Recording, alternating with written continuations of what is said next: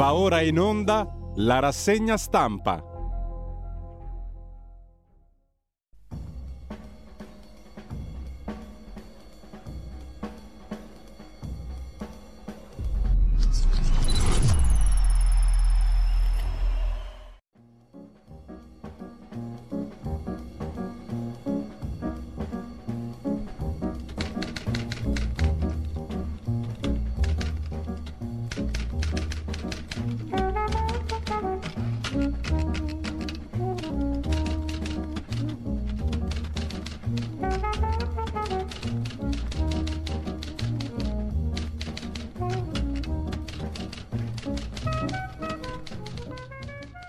Cordiale buongiorno a tutte le ascoltatrici e a tutti gli ascoltatori da Giulio Cainarca. Sono le 7.32 e giovedì 29 settembre, radiolibertà.net.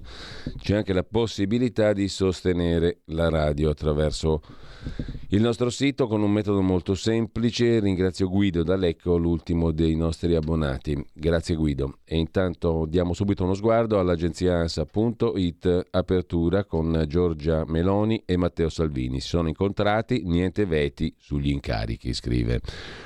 L'agenzia ANSA, una nota congiunta dei due leader di partito, parla di unità di intenti. Non si è parlato di nomi, attribuzioni, ministeri Meloni fa il punto con i suoi collaboratori, in particolare attenzione al dossier del caro energia. Il secondo titolo ha a che fare invece col presidente degli Stati Uniti, che ha parlato al suo partito, ai democratici, facendo riferimento all'Italia. Visto il voto in Italia? Non siate ottimisti, ha detto il presidente americano, e vedrete cosa succederà nel mondo, il che lascia Parecchi brividi lungo la schiena, comunque vedrete cosa succederà nel mondo, ha detto il Presidente degli Stati Uniti, mi preoccupa cosa potrebbe accadere qui.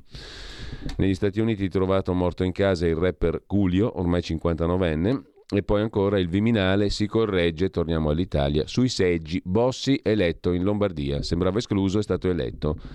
Calderoli dice che il Ministero dell'Interno ha preso un granchio e lo ha dimostrato Calderoli. Il fondatore della Lega risulta eletto nel collegio plurinominale di Lombardia 2. Con lui altri che sembravano esclusi sono rimasti eletti in virtù della meravigliosa legge elettorale, il Rosatellum. Resta il saldo zero tra i partiti, cambia la mappa degli eletti in 12 regioni. La Svezia sulla questione del gasdotto, quattro falle nel Nord Stream, tre le esplosioni. Per la Germania il gasdotto forse è inutilizzabile per sempre. La Russia chiede che Biden dica se gli Stati Uniti sono dietro alle fughe di gas. La Casa Bianca risponde accuse ridicole. La Russia vuole però una riunione del Consiglio di sicurezza delle Nazioni Unite per fare il punto su chi ha fatto l'attentato al gasdotto Nord Stream. Il gas chiude in rialzo. La Commissione europea propone un price cap soltanto per il gas russo. Sempre dalla prima pagina poi dell'agenzia ANSA di stamani, il PIL più 3,3% nel 2022, rivista al rialzo la stima del documento di economia e finanza nella nota di aggiornamento al documento che ha avuto il via libera del Consiglio dei Ministri, presieduto da Mario Draghi. Il prodotto interno lordo frenerà nel 2023. C'è anche il solito tesoretto da 10 o da 20 miliardi, il gentile regalo di Draghi alla Meloni. Negli giorni scorsi avevamo letto il contrario, che 40 miliardi erano già impegnati, per cui numeri, numeri a go-go. Sempre dalla prima pagina dell'agenzia ANSA, Stati Uniti, Polonia e Bulgaria si rivolgono ai connazionali americani, polacchi e bulgari. Andate via dalla Russia. Vedrete cosa succederà nel mondo, ha detto il presidente degli Stati Uniti, Biden. La Casa Bianca ha annunciato anche un miliardo e cento milioni di altri aiuti militari per l'Ucraina. Mosca non rilascerà più passaporti alle persone richiamate alla leva. Intanto il Presidente della Repubblica Mattarella ha ricevuto il premio Nobel per la fisica, Giorgio Parisi, non credo per la ricetta della pasta da cuocere risparmiando energia, ma più che altro per la crisi climatica. Con lui, con Parisi al Quirinale, una delegazione di promotori dell'appello sulla crisi climatica, scrive.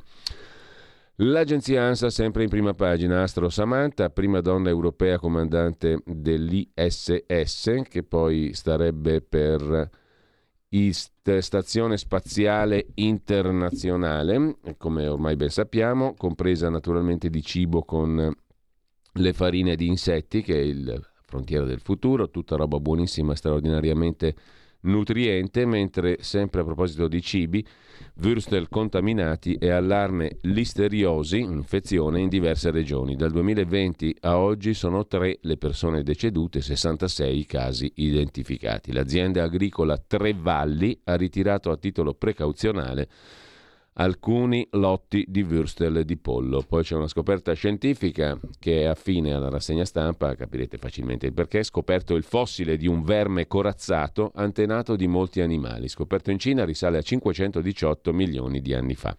Facendo rassegna stampa di vermi corazzati in 25 anni ne abbiamo visti molti e abbiamo letto di molti vermi corazzati. Alcuni sono scomparsi dalla scena, altri sono rimasti lì per 518 milioni di anni, esattamente come il fossile scoperto in Cina. In piazza a difesa dell'aborto, ma non toccheremo la 194, non una di meno in 50 città, solidarietà con le donne iraniane. Qualcuno ha avuto la bella idea di fare il paragone tra Giorgia Meloni e il regime dell'Iran.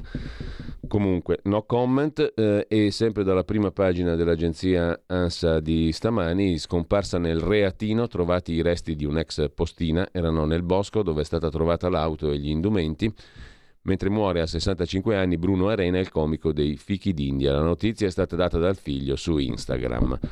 Meloni e Santanchè elette per cinque volte in virtù della sempre lodata legge elettorale che consente di pluricandidarsi in molti collegi diversi. Detto questo, andiamo a vedere subito le prime pagine dei quotidiani di oggi a rapido giro per come ce le presenta la nostra edicola che parte sempre da Avvenire, il quotidiano di ispirazione cattolica che apre con la via di mediazione, lo rivela il Papa per quanto concerne la guerra in Ucraina.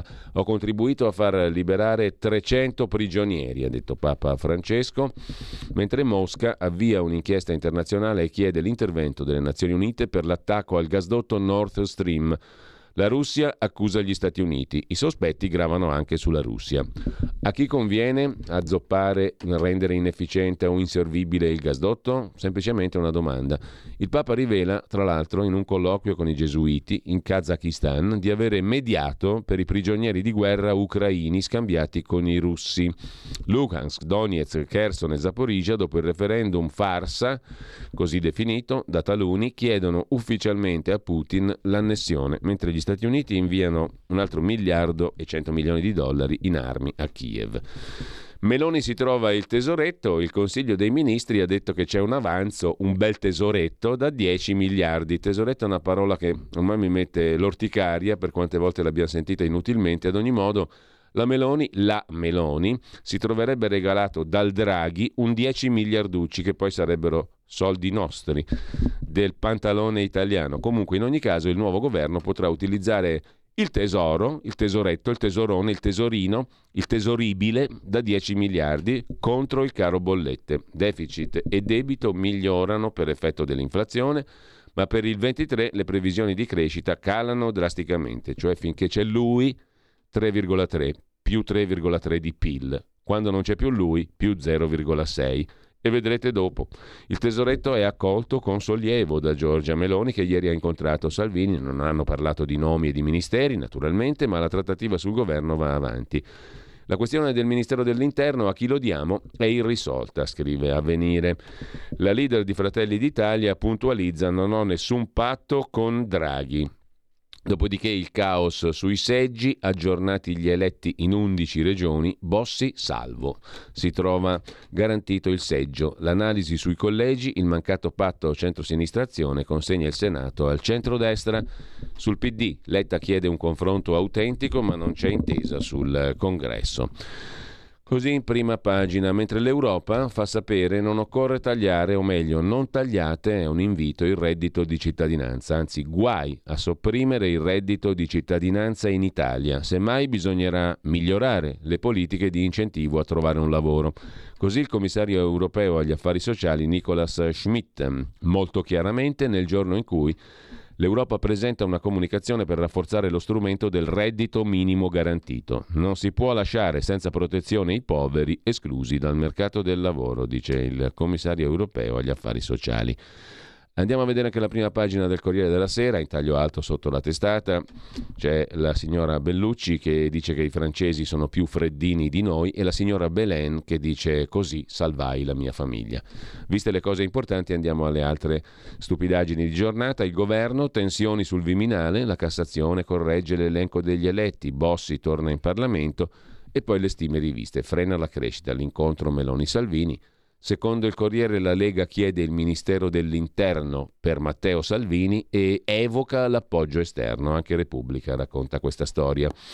Un'intervista a Bonaccini, presidente PD dell'Emilia Romagna. Un cambio profondo serve al PD, il PD è senza un progetto forte. Federico Fubini da par suo, da Bruxelles cioè, si occupa del sentiero stretto per la manovra. Non c'è molto da fare, siamo nel pilota automatico, come vedremo se la domanda, questa, la domanda se la fa anche la verità di Maurizio Belpietro, in particolare in apertura. Ma ci arriviamo, intanto parla Sabino Cassese, giudice emerito della Corte Costituzionale, professorone. Costituzione, troppi timori ingiustificati. Le strutture istituzionali dell'Italia sono capaci di garantire le libertà e la democrazia, dice Cassese, e modificare la Costituzione, come vogliono fare i nuovi che avanzano, modificare la Costituzione non è un attentato, i principi fondamentali sono già immodificabili. L'ipotesi presidenzialismo può consolidare i governi. Dunque, Meloni ok, dice Sabino Cassese. Gasdotto sabotato, scambio di accuse, Mosca contro gli Stati Uniti e poi altro caso di cronaca nera nel napoletano.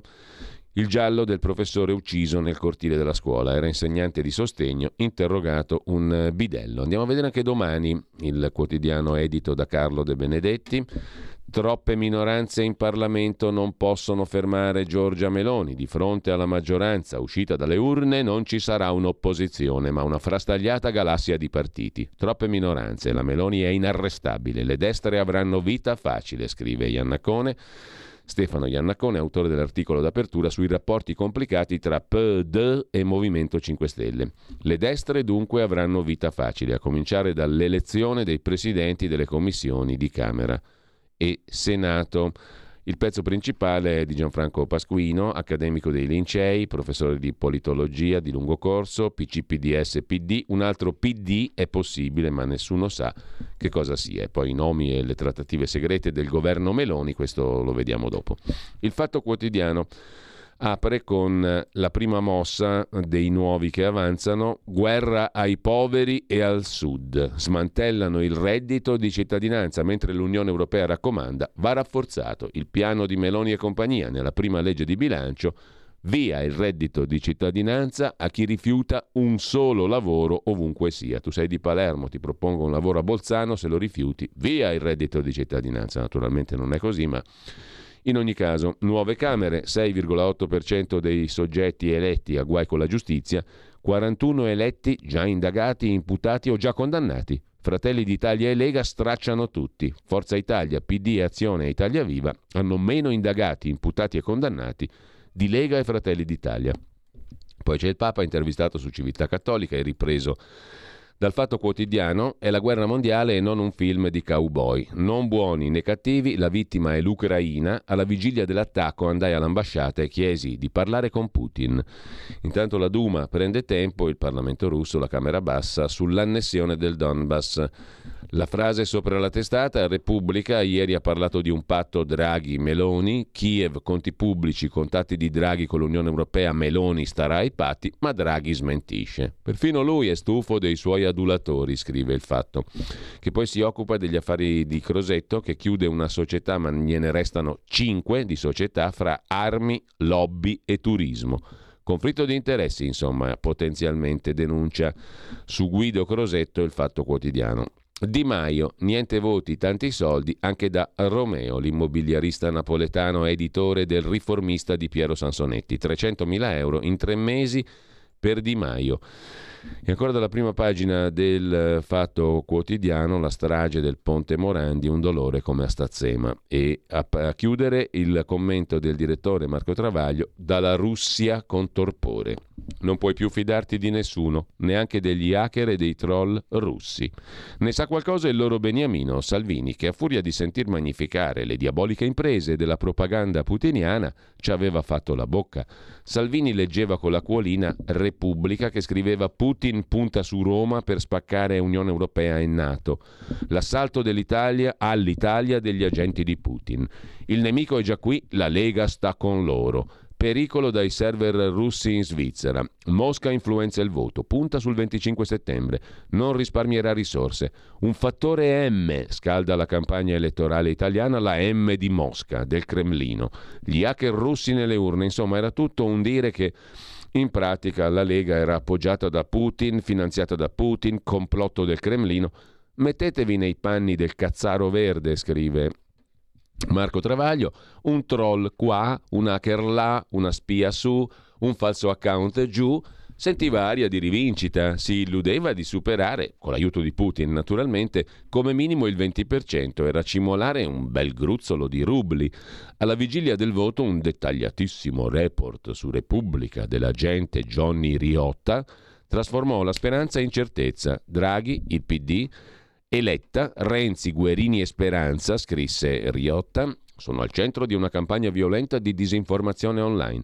A destra è invece Meloni, bersaglio di un blitz di falsi account legati al Cremlino, a lei ostili per il voto favorevole alle armi della Nato in Ucraina. Insomma, per la Lega era fatta, per la Meloni erano cazzi. Poi, aperte le urne, conclude Marco Travaglio, l'amara sorpresa. Stravince Giorgia l'americana, straperde Matteo il russo. Delle tre, l'una. O gli hacker e i troll russi si sono addormentati tutti proprio la notte delle elezioni, o sono più cazzari di Salvini e hanno fatto casino col computer, o nemmeno loro se la sono sentita di votare Salvini. In ogni caso ci sono tutti gli estremi per chiedere i danni al Cremlino, scrive Marco Travaglio, che lasciamo per andare alla prima pagina del foglio Atlantismo no grazie, il Papa ribadisce la sua idea del conflitto. Non ci sono buoni e cattivi e non è una guerra fra Russia e Ucraina, è una guerra mondiale, ha detto il Papa. Detto questo, che è l'argomento di apertura, il pezzo di Matteo Mazzuzzi, andiamo all'Italia. Ora Salvini spaventa Meloni con l'ipotesi dell'appoggio esterno, scrive il foglio in prima pagina. O il ritorno al Viminale o la Lega fuori dal governo. Sarebbe condizionale questa la minaccia. Parte il logoramento il nodo del rigassificatore a Piombino, eccetera. Parla anche Calenda col foglio, le proposte di Fratelli d'Italia sul diritto europeo sono fesserie pericolose. Il direttore Cerasa si occupa dei nemici di Giorgia Meloni, che sono i suoi amici, Le Pen, Orban, Truss, eccetera, eccetera. Arriva il Fondo Monetario Internazionale a mettere le cose come devono stare, perché la leader più amata dagli outsider si candida a essere la voce di ciò che ha combattuto, un nuovo magnifico mainstream. Insomma, dice il direttore del Foglio, vedrete come la Meloni sarà ricondotta all'interno del mainstream, anzi lei stessa adora il mainstream. Altro che fare la guerra ai poteri forti ci si accuccerà coi poteri forti, la Meloni, dice il Cerasa, il direttore del Foglio.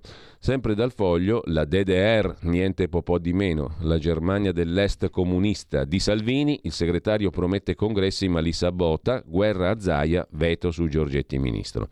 E poi c'è un appoggio che sarà molto di gradimento anche dell'appoggiato, ovvero del presidente del Veneto Zaia, da parte dell'ex presidente della Lombardia e segretario della Lega Roberto Maroni sul foglio in prima pagina.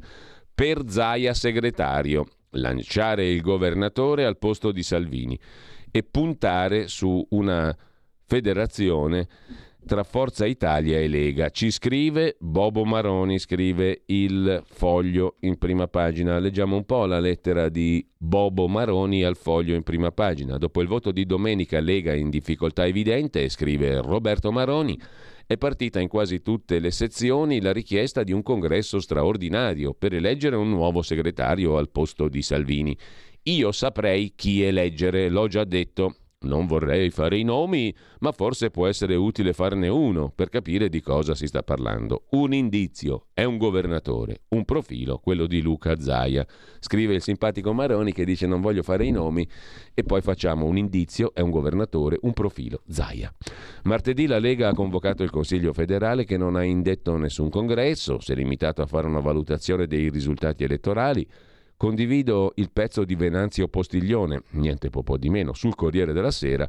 La vincitrice unica è la Meloni, dice il Maroni, che nella terra di Zaia e Fedriga è arrivata al 26%, scrive il Maroni in prima pagina sul foglio e prosegue così. Uno Zaia segretario farebbe un gran bene alla Lega. Umberto Bossi, l'inventore della Lega e dell'autonomia, non entra in Parlamento, scrive il Maroni, dopo 35 anni consecutivi. Beh, eh, è un po' rimasto indietro perché Umberto Bossi entra in Parlamento dopo 35 anni consecutivi e fa 36 anni consecutivi perché è stato eletto. Maroni è rimasto un po' indietro. Tra l'altro, se qualcuno ha a casa ancora un vecchio libro di Gianfranco Miglio, può andare a vedere cosa raccontava Miglio dei rapporti fra Bossi e Maroni, quanto Maroni amava Umberto Bossi.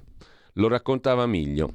Non vedeva l'ora di prendere il posto, diciamo così, di farlo fuori. Quando Miglio gli disse guarda che finché Bossi è vivo tu non hai speranze, quello disse beh allora aspetto che muoia.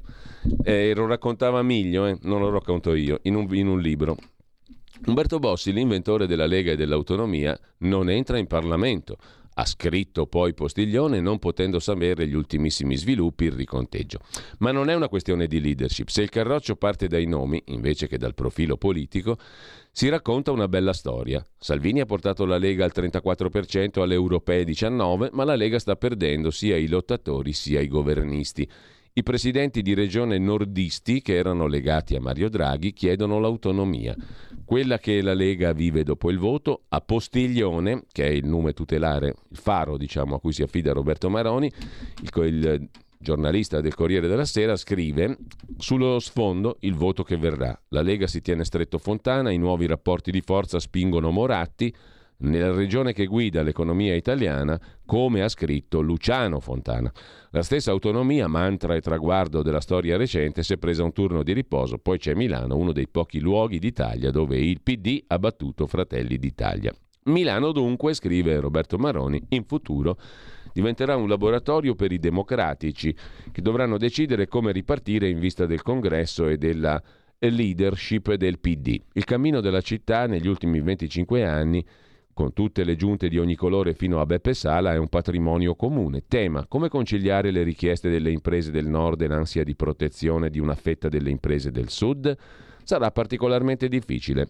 Tenere assieme Milano che ha scelto il Partito Democratico e Scampia che ha dato invece il 64% ai 5 Stelle, uno dei rompicapi del prossimo governo. In sintesi, liberare e sospingere le energie del nord senza perdersi lo sviluppo possibile del sud. Chiusa l'analisi del voto, ci vorranno le risorse europee del PNRR, una ventata di idee di innovazione, ricucire l'Italia, tutti i quotidiani tranne Libero la pensano come chi scrive e descrivono una Lega in grandissima difficoltà. Torna sulla Lega Maroni dopo questo quadro generale che boh, c'entra come il calcio sui maccheroni o la pizza sul cacio. Boh, chi lo sa. Comunque, ad ogni modo, la Lega è in grandissima difficoltà, scrive Maroni. Cominciamo dal quotidiano che rappresenta la vera patria della Lega, il Veneto. Il Gazzettino, quotidiano nord-est, parla di flop Lega e processo a Salvini. Cita le parole di Zaia. Risultato deludente, serve serietà, si ascoltino le posizioni critiche. Roberto Marcato, potente assessore di Zaia, dice Salvini riconosca il flop. Ora a congresso la Lega muore. La Repubblica, la rivolta della vecchia Lega contro Salvini, ora il Consiglio federale, Corriere della Sera, la stampa, fa la rassegna stampa Maroni, si affida per dire la sua a Venanzio Postiglione del Corriere della Sera, al Gazzettino, alla Repubblica, al Corriere della Sera di nuovo, alla stampa, eccetera, eccetera. Insomma, dopo una bella rassegna stampa c'è anche Dagospia. Al Consiglio federale della Lega conclude dopodiché Maroni non si è fatto alcun cenno al Congresso federale. La segreteria Salvini scade proprio nel 22. Detto questo, i nostri politici sembrano fregarsene di ciò che è successo. Basta leggere sul 24 ore le dichiarazioni di Tajani a Forza Italia tre ministeri, spero quattro. Uno spetterebbe a lui, si dirà, ma di fronte a queste difficoltà mostrate dai due alleati, Forza Italia e Lega, come se ne può uscire, cosa si può fare, che progetto potrebbe avere un nuovo segretario della Lega? Io un'idea ce l'ho, conclude Maroni. Anzi, il Maroni. Far nascere una federazione Forza Italia-Lega. Una bellissima idea. Mi sembra una cosa buona e giusta visti i tempi che corrono nella politica di oggi nella sua piuttosto modesta, e uso un eufemismo, classe politica. Come andrà a finire per saperlo stay tuned. Insomma, in estrema sintesi, Federazione, Forza Italia Lega e Zaia segretario. Ci voleva tanto un pezzo lungo come la fame con 300.000 citazioni di tutti i principali giornali amici della Lega per scrivere così. Ma è interessante comunque. In ogni caso, c'è anche un altro pezzo interessante. Davide Serra, ve lo ricordate, fondatore e chief executive officer di Algebris Investments, molto vicino all'epoca a Matteo Renzi, dice che Giorgia Meloni, buona, buona, può diventare la signora, la lady, mercati, mercati finanziari. L'apertura di credito c'è, assegni in bianco no. Insomma, Meloni buona, mica male. Chiudiamo con l'Andreas Version. Italiana, americana, svizzera, femminista, ecologista, ambientalista, lesbista, abortista, antagonista, animalista, anti-imperialista, antifascista, anticonformista, buonista, corsivista, decisionista, dirigista, efficientista, europeista, evoluzionista, giovanilista, laicista, moralista, draghista, naturalista, antinuclearista, pacifista, realista, antirenzista, videogiochista, obamista, romano prodista, pippo civatista. Ma adesso Ellis Line, con tutti questi impegni pratici e morali, si è messa pure in testa di fare la segretaria PD del dopo Letta. Pazzesco, si sposi Bersani e Occhetto per il rodaggio almeno, conclude Andrea Marcenaro in prima pagina. Sul foglio, dal foglio ritorniamo a vedere le altre prime pagine, il foglio lo lasciamo, andiamo al giornale di Augusto Minzolini. Disastro Lamorgese sbaglia pure i conti, pasticcio sugli eletti, incredibili errori nell'attribuzione dei seggi. Il ministro Lamorgese la ministra nella bufera. Bossi ce la fa, il Ministero dell'Interno ne esce a pezzi. Poi le prime mosse dei nuovi che avanzano, stop caro bollette e giù le tasse. Intanto il Fondo Monetario Internazionale bacchetta Londra, imposte più alte per chi è ricco, chiede l'FMI. Commenta Augusto Minzolini, incognite paure della luna di miele, la prudenza è consigliata, la situazione è complicata, Giorgia Meloni è stata molto calma in queste ore, i dati economici sono quel che sono, quindi calma e gesso come si sarebbe detto una volta. Le richieste di Salvini a Meloni, ce le racconta anche il giornale, il leghista vorrebbe, secondo alcuni, il Ministero dell'Interno, secondo il giornale la vice premiership, mentre Tajani vorrebbe fare il ministro degli esteri al posto di Di Maio. C'è anche l'ultimo sms di Asia Argento al tizio con cui stava, lo chef eh, Anthony Burden, che si è poi suicidato. Adesso smettila di rompermi i coglioni, gli ha scritto lei e lui dopo si è suicidato, scrive il giornale, come mettendo in relazione le due cose. Causa, effetto, chi lo sa. Lo scoppio del Nord Stream, un gasdotto irrecuperabile, accuse e sospetti. Il pezzo è di Fausto Biloslavo. Sabotaggio, escalation, e duro colpo alla sicurezza delle strategiche infrastrutture energetiche sono le uniche certezze delle esplosioni sottomarine nel Mar Baltico che hanno fatto saltare i gasdotti Nord Stream. Alcuni indizi sono significativi. Nelle settimane precedenti era stato lanciato l'allarme su sorvoli di droni non identificati nell'area. Intanto gli influencer, scrive Francesco Del Vigo sul giornale di oggi, sono rimasti senza influenza e poi ancora le nuove vite degli esclusi VIP dal Parlamento e poi Fratelli d'Italia che ha preso il 38% dei voti a Capalbio il luogo tipico dei radical chic di sinistra che diventa di destra. Non c'è nessuna sorpresa. Lasciamo il giornale, andiamo al giorno dove c'è Bossi con il dito indice puntato, su un altro quotidiano lo vedremo col medio invece alzato, Lotteria elezioni è il titolo d'apertura. Caos nell'attribuzione dei seggi, alla fine Bossi rieletto. Il pasticcio del Ministero dell'Interno riguarda una dozzina di collegi. E poi il titolo d'apertura, Meloni Salvini è iniziata la trattativa. Lasciamo il giorno, andiamo al mattino. Meloni Salvini in apertura, però anche Napoli e Palermo che sbancano il reddito. Il reddito di cittadinanza è sufficiente per far uscire le persone dalla povertà? Cerchiamo di rispondere a queste domande affidandoci ai dati ufficiali e ai risultati di uno studio della Sesta Municipalità di Napoli di Sergio Beraldo, professore di economia all'Università Federico II. Si scopre che qui per ogni lavoratore c'è un percettore del reddito.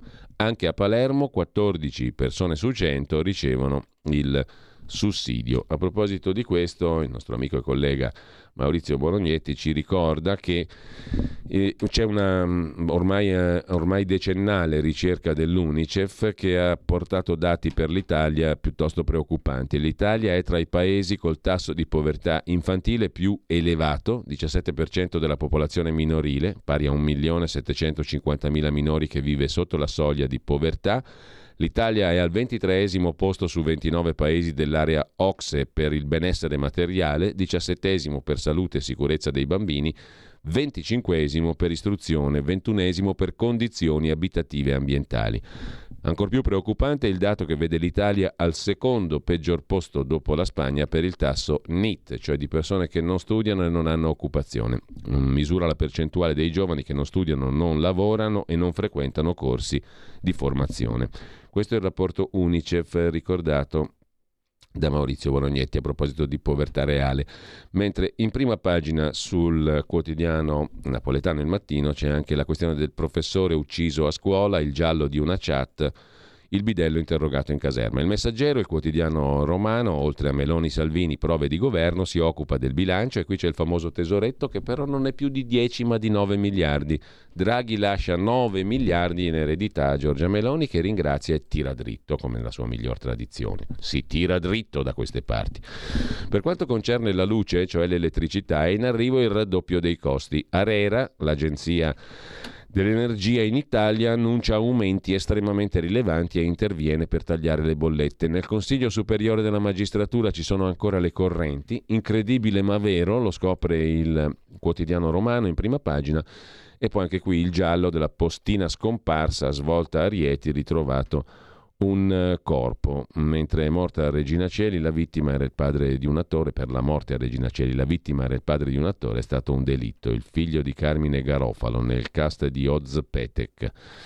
Lasciamo il messaggero, andiamo al tempo di Roma. Multa dell'autorità per le comunicazioni. Paghiamo noi il conto di Zingaretti. Il governatore del Lazio è stato sanzionato per la campagna elettorale a spese della regione Lazio ma sarà la Regione Lazio, cioè il contribuente italiano Pantalone e la Pantalonessa, a dover saldare il dovuto del neoeletto Dem.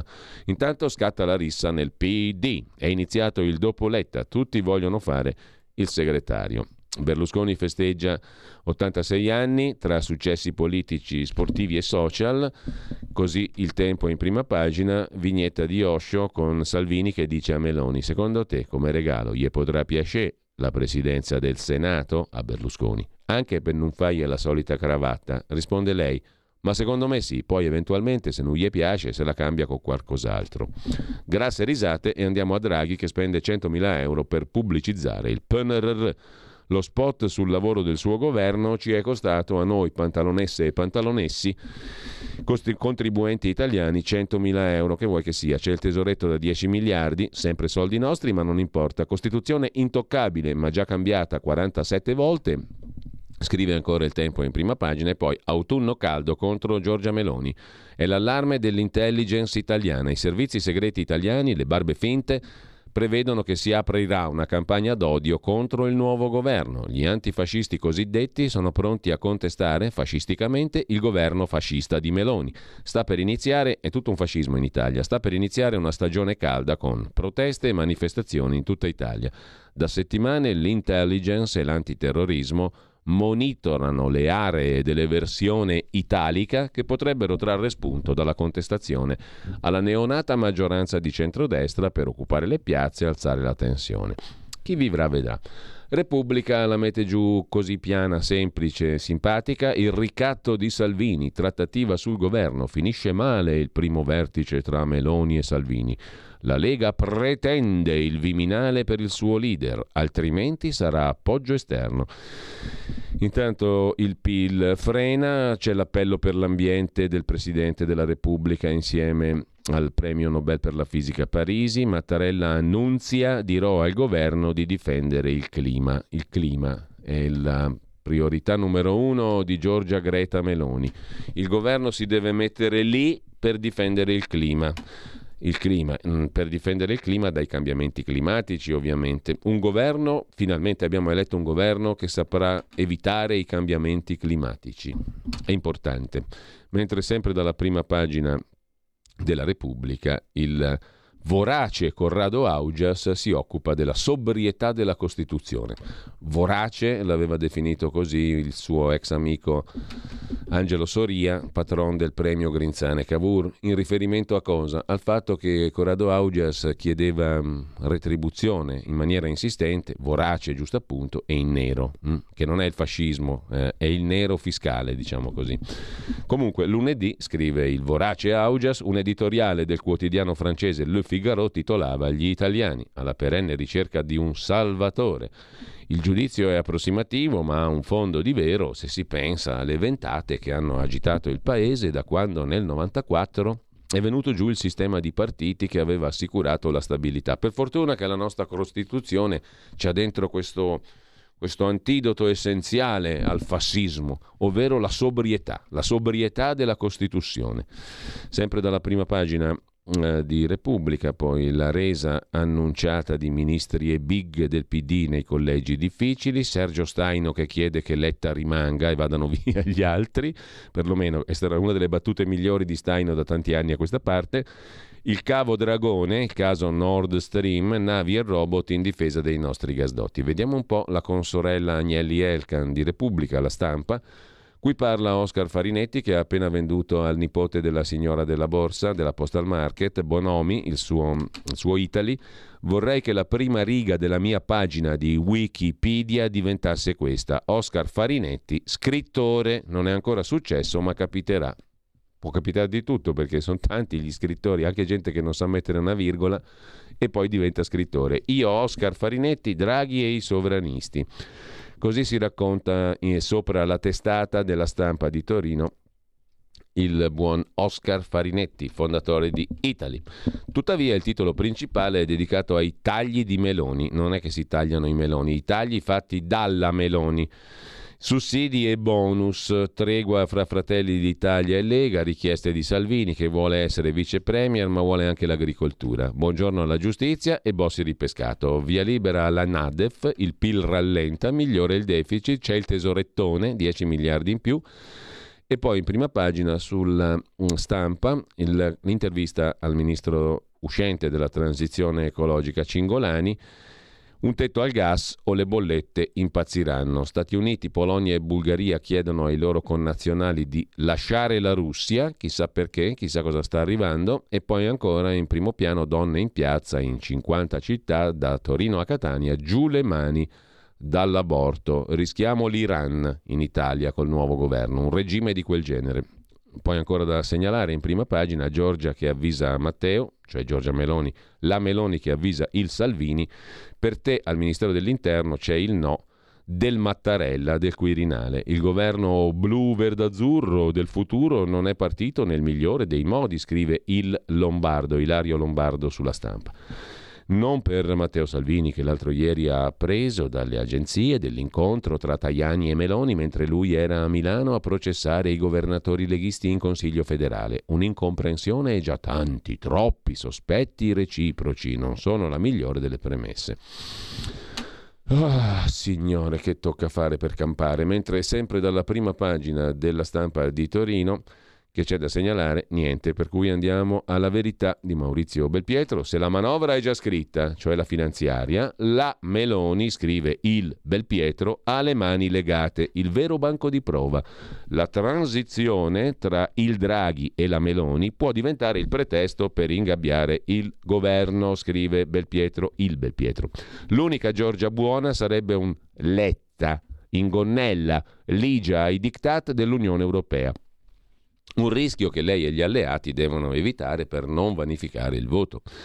Primo incontro FDI Lega FI sull'esecutivo, ancora buio sui ministri.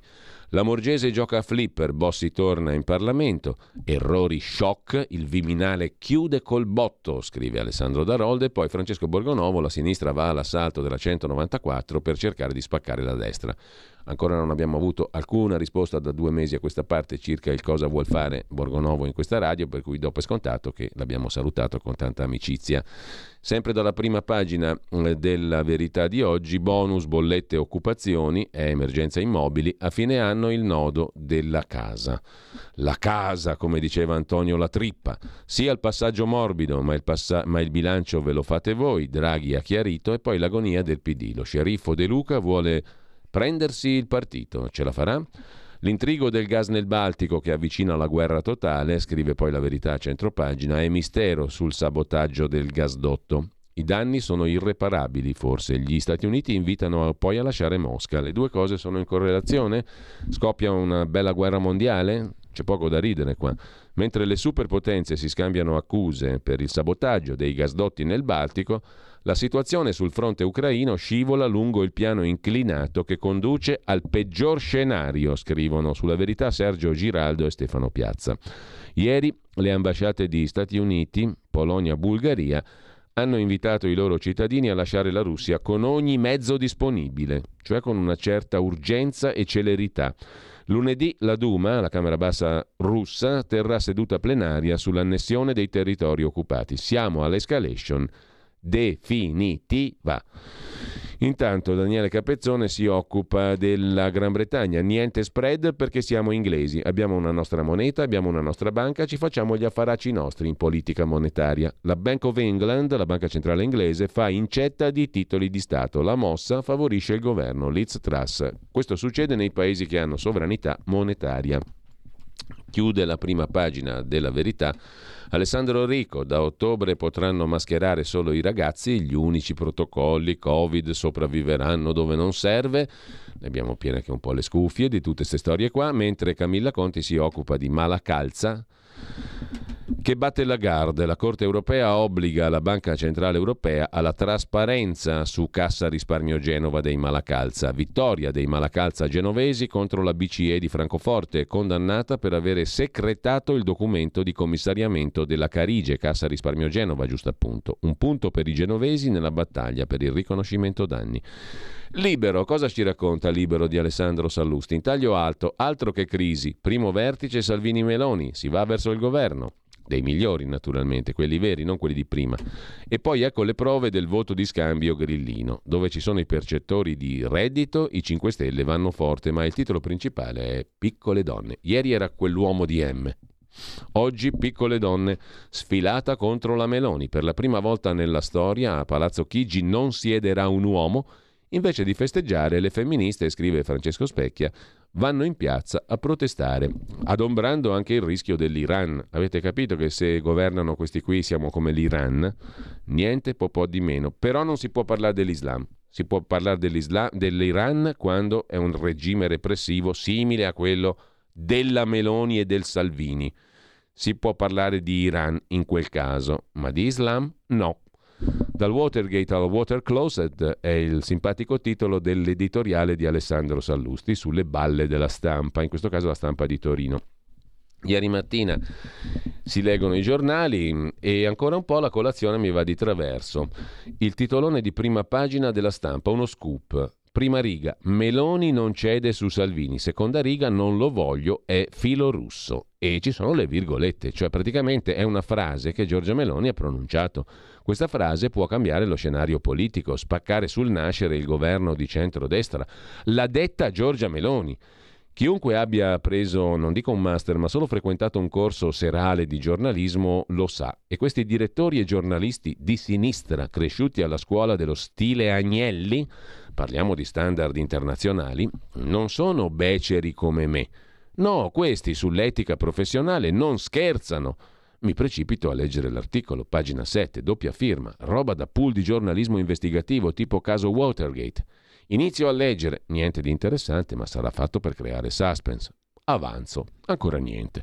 A un certo punto è scritto che un dirigente anonimo di Fratelli d'Italia, chissà se esiste, dice di aver fatto sapere a Giorgia Meloni della sua personale contrarietà all'ingresso di Salvini al governo. E l'articolo finisce lì.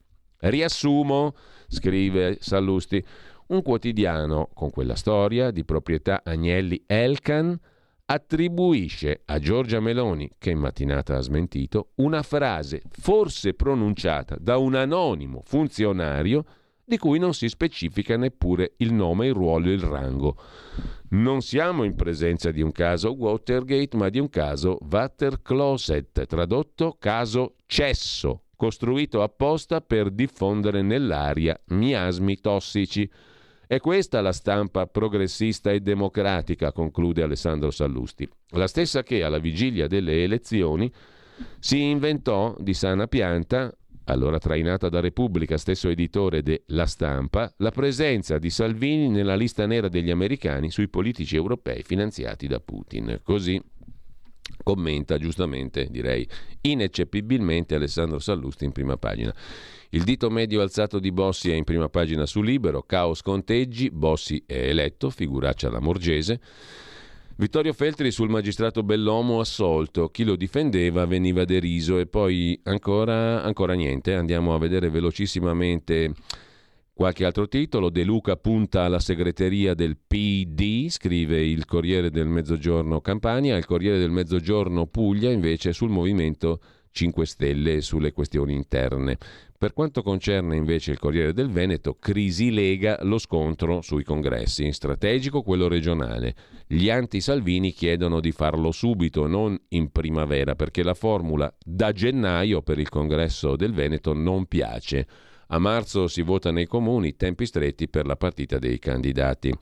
E lasciamo con ciò anche il Corriere del Veneto, cosa c'era da, um, di interessante sui quotidiani locali, a volo um, d'uccello, diciamo così, eh, il quotidiano Il Gazzettino, andiamo a cercarcelo subito, un attimo al volo, la prima pagina, Meloni Salvini, patto di governo, il Gazzettino è sempre di Caltagirone come il Mattino e il Messaggero e nel Veneto monta la rabbia leghista, eccetera, eccetera.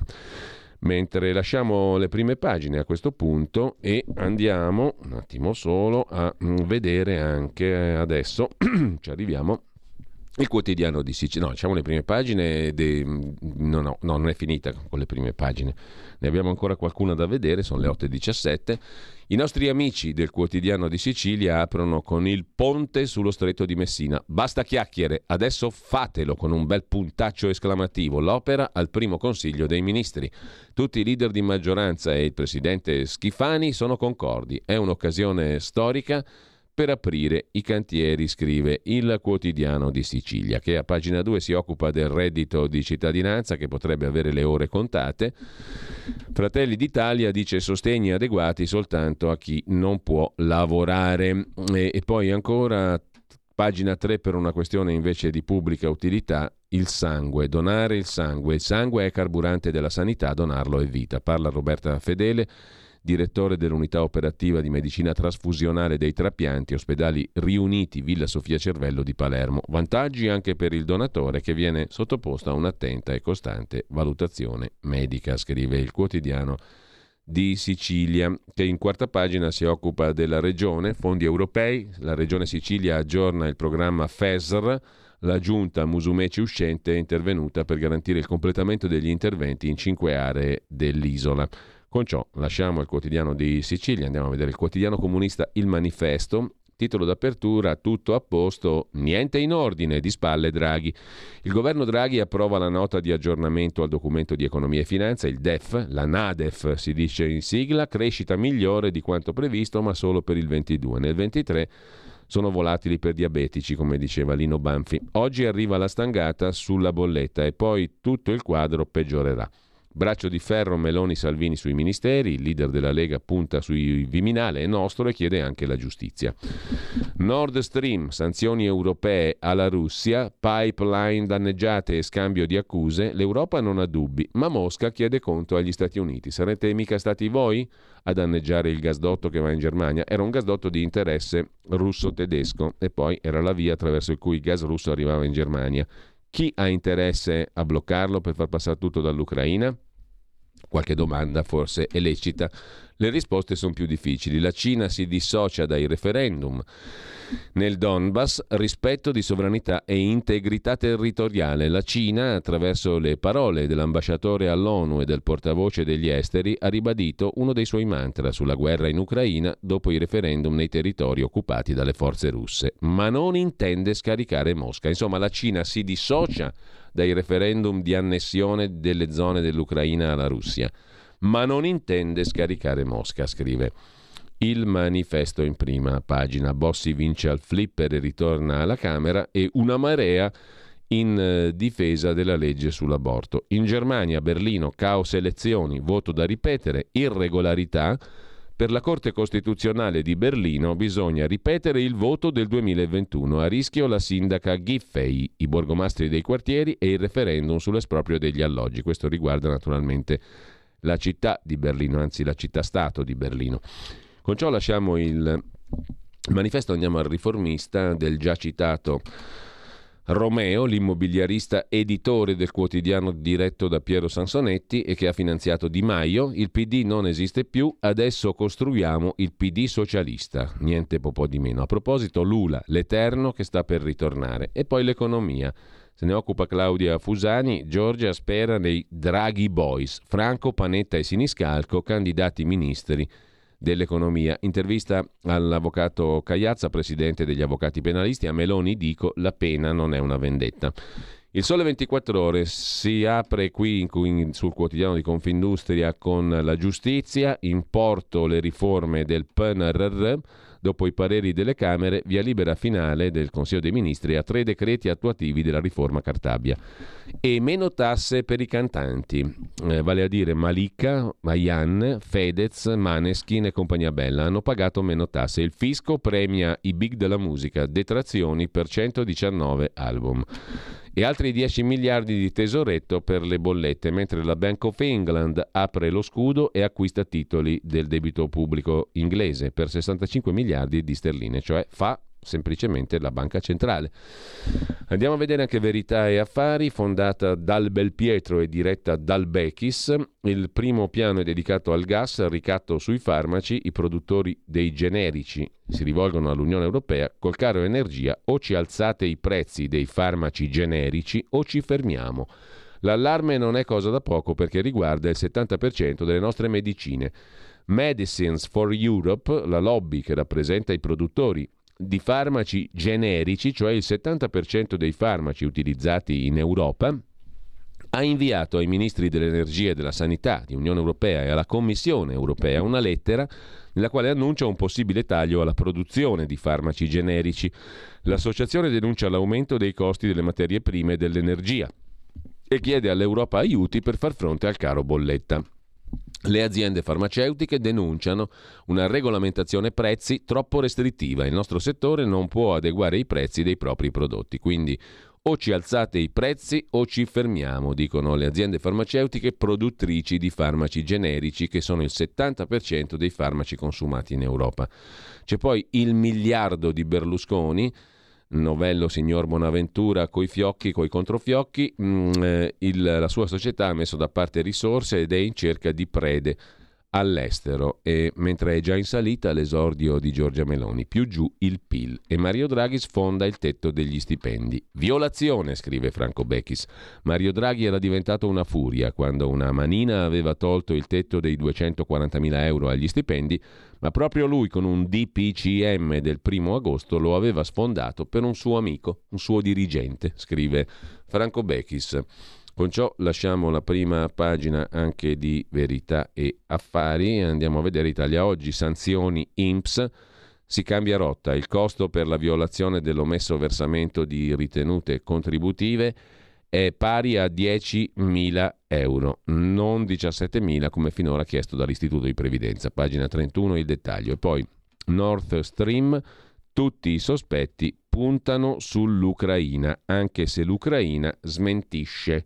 Avrebbe lei il vantaggio principale dalla chiusura di quel gasdotto. La verità sugli aiuti militari all'Ucraina, Stati Uniti 25 miliardi in euro, Londra 4 miliardi, Germania 1 miliardo e 2, Francia solo 233 milioni, lo scrive Tino Oldani nella sua rubrica La Torre di controllo. Intanto lasciamo le prime pagine. E attenzione, c'è un flash di Dago Spia che riguarda proprio Matteo Salvini. Vi ricordate quando Paolo Mieli, tra gli altri, diceva arriveremo alle elezioni, ci sarà un bel botto giudiziario? Il botto giudiziario ancora non c'è stato, ma Dago Spia ci fa capire che forse riguarderà proprio Salvini. Avvisate quei cagasotto dei governatori della Lega che possono deporre tranquillamente i loro pistolini carichi di semolino contro Salvini perché ci sta pensando qualcun altro a spedire il capitone con la sua t-shirt preferita, quella col faccione di Putin, all'Hotel Metropol di Mosca. Cosa diavolo verrà fuori ancora? Circa Salvini e la Russia? Verrà fuori da una procura? Verrà fuori da uno sgub giornalistico? Flash di Dagospia che si ferma qui. Staremo a vedere. Intanto, a proposito di Lega, c'è da segnalare l'intervista, pagina 38 della stampa di oggi, a Riccardo Molinari, segretario della Lega in Piemonte. In regione è l'ora delle riforme politiche, il bis, in due anni il mondo cambia. Ora toccherà a Fratelli d'Italia farsi carico di tenere unito il centro-destra in Piemonte. Giorgia Meloni ha raccolto più del doppio dei voti del Carroccio. Eleggiamo sei deputati e due senatori. La Lega del Piemonte avrà ruoli importanti a Roma, al governo, in Parlamento, dice Molinari. I risultati del voto non sono stati esaltanti, dobbiamo rilanciare l'azione del partito, serve un cambio di passo del governo regionale. Su Lega e Affini abbiamo anche il retroscena firmato da Paolo Bracalini su Il Giornale. Via il nome di Salvini dal simbolo, ma Salvini controlla i gruppi, scrive il giornale. Il nord leghista in agitazione. Dal Veneto l'idea di tornare al vecchio logo, tutti fedelissimi tra Camera e Senato. Prenda il Ministero degli Affari regionali, sono le richieste dal territorio secondo il giornale. A noi interessa l'autonomia. E poi in Lombardia tensioni, Fontana Moratti la vicepresidente Moratti rischia le deleghe perché sta sfidando Fontana sulla candidatura in regione. Rispunta la suggestione di candidare Giorgetti, il quale, occhio e croce, non ne ha neanche per l'anticamera del cervello. Comunque, a proposito di Lega, sempre sulla stampa di oggi, siamo a pagina 4, intervista a Maria Alice Boldi, segretaria della Lega in Valle d'Aosta, con una leader donna come Giorgia, forse avremmo vinto le elezioni. Faremo il congresso come il PD nel 23. Maroni vuole cambiare tutto, poteva partecipare prima. Ci teniamo stretto, Salvini. Dopo vediamo meglio le interviste. Intanto, visto cosa è successo, queste sono le parole preoccupanti di Biden sulle elezioni italiane. Se ne occupa anche l'agenzia Agi Italia. Il presidente degli Stati Uniti cita il verdetto del voto in Italia per avvertire i governatori democratici negli Stati Uniti che non possono essere ottimisti in vista del voto di medio termine. L'8 novembre i repubblicani potrebbero infatti conquistare la maggioranza in entrambi i rami del Congresso. Su Repubblica, a proposito di Stati Uniti, quei sospetti degli Stati Uniti sul leghista Salvini filo Putin, dietro il veto di Giorgia Meloni, l'offerta agli uomini del Carroccio di un incarico diverso per Salvini, non il Ministero dell'Interno. Scartata anche l'ipotesi della presidenza del Senato, che non risultava tra mm, i desideri di Salvini, ma comunque è transeat. Sullo sfondo il dossier sui prezzolati di Mosca, secretato dall'amministrazione statunitense. Domanda invece Atlantico Quotidiano con Federico Punzi. Chi ha fatto saltare i gasdotti Nord Stream? A proposito degli Stati Uniti, la pista americana, la pista russa. Se da una parte il sabotaggio toglie ai tedeschi qualsiasi alibi e tentazione, dall'altra rende irreversibile la svolta asiatica di Putin. Indietro non si torna, scrive Punzi. Mauro Bottarelli, Spy Finanza, il sussidiario.net, Anch'egli si occupa di Stati Uniti che spingono l'Unione Europea alla guerra contro la Russia. Di misterioso nella vicenda di Nord Stream non c'è proprio nulla e gli Stati Uniti prendono sempre più il controllo dell'economia europea, spingendo l'Unione Europea alla guerra contro la Russia, scrive Bottarelli. Poi ci soffermiamo un attimo dopo la pausa su questo tema e poi, no, poi, poi niente, poi ci fermiamo un attimo.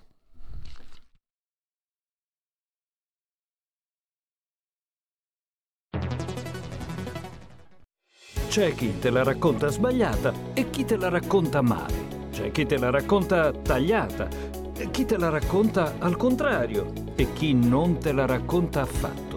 QDS te la racconta giusta. Ogni giorno la tua terra, il suo presente, le sue attese, la sua volontà di rinascita. Leggi, abbonati, scegli il quotidiano di Sicilia. L'informazione giusta per crescere insieme.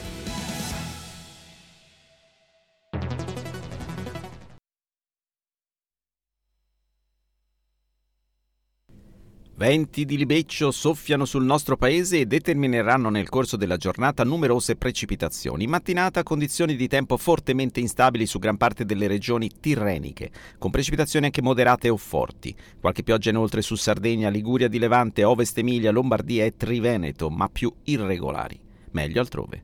Nel pomeriggio peggioramento su gran parte del nord, con fenomeni frequenti, piogge ancora diffuse su Sardegna, Umbria e regioni tirreniche, più sole sul resto del centro e del sud. Per ora è tutto da ilmeteo.it dove il fa la differenza anche nella nostra app. Una buona giornata da Lorenzo Tedici. Avete ascoltato le previsioni del giorno.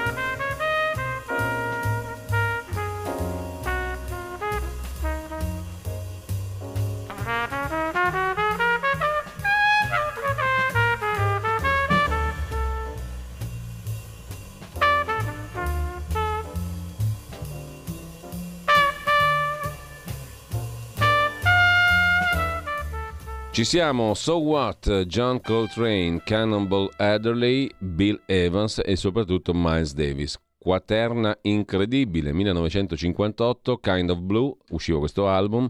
Moriva invece ieri, nel 1991, Miles Davis, giusto appunto, a 65 anni e non c'è bisogno di aggiungere nulla. Torniamo però al, alla musica e alla meravigliosa bellezza di questo album che è rimasto dal 58 a oggi come una pietra miliare nella storia del jazz e della musica. Ad ogni modo, torniamo al ragionamento Interessante, ci fermiamo qui un attimo, poi vediamo gli altri articoli del giorno di Mauro Bottarelli sulla questione della vicenda Nord Stream su ilsussidiario.net. Di misterioso non c'è nulla nella vicenda Nord Stream, se non la volontà inspiegabile di continuare a perseguire un'agenda suicida di vassallaggio della politica statunitense.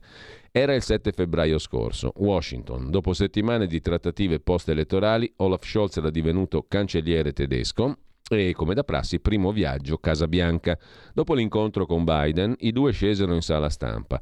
I venti di guerra in Ucraina già soffiavano, alimentati proprio da oltreoceano, e alla domanda sulle conseguenze di un attacco russo, Joe Biden rispose Se la Russia invaderà l'Ucraina, abbatteremo Nord Stream e faremo in modo che non esista più. Questa è la frase interessante e illuminante eh, ricordata da Mauro Bottarelli prima che la guerra scoppiasse. Eh, se c'è un attacco russo, nell'eventualità di un attacco russo, che succede? Joe Biden rispose: se la Russia invaderà l'Ucraina, abbatteremo Nord Stream e faremo in modo che non esista più. Il volto di Olaf Scholz divenne di pietra perché quel gasdotto interessa la Germania in primo luogo. Infatti il medesimo giornalista che fece la domanda fece notare al presidente statunitense come la giurisdizione di quella infrastruttura fosse tedesca, non americana. Joe Biden non ebbe esitazioni. Glielo prometto, saremo in grado di farlo. Distruggeremo il gasdotto Nord Stream. Questo prima della guerra. Non ci credete? Non credete che sia andata così? Su ilsussidiario.net c'è il video di questo scambio di battute rilanciato dal sito di ABC News che può aiutarvi ad aprire gli occhi.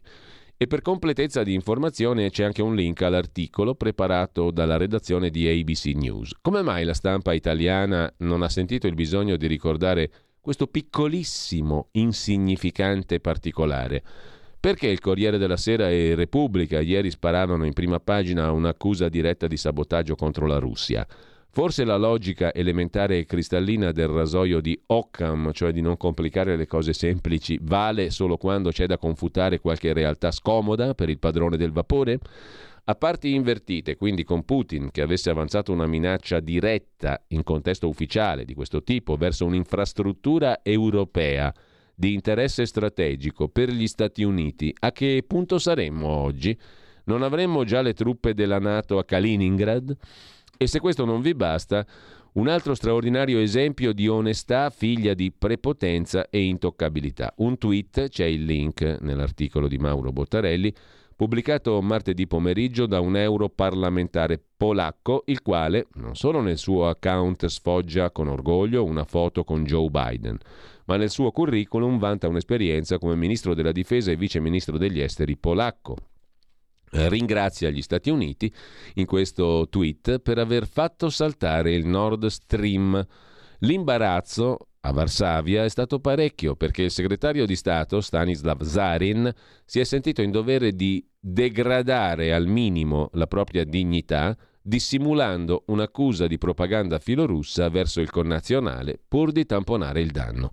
Insomma, è stato accusato questo signore che invece è americanistissimo di essere un filo russo per tamponare la falla. Ora, al netto di tutto, sapete cosa significa quanto è accaduto? Tre cose, scrive Mauro Bottarelli. Primo, gli Stati Uniti, alleato NATO, quasi certamente in nome della dottrina Roosevelt, chiedere ai colombiani quale prezzo fu loro imposto per la costruzione del canale di Panama, hanno compiuto un atto di sabotaggio militare verso nazioni loro partner.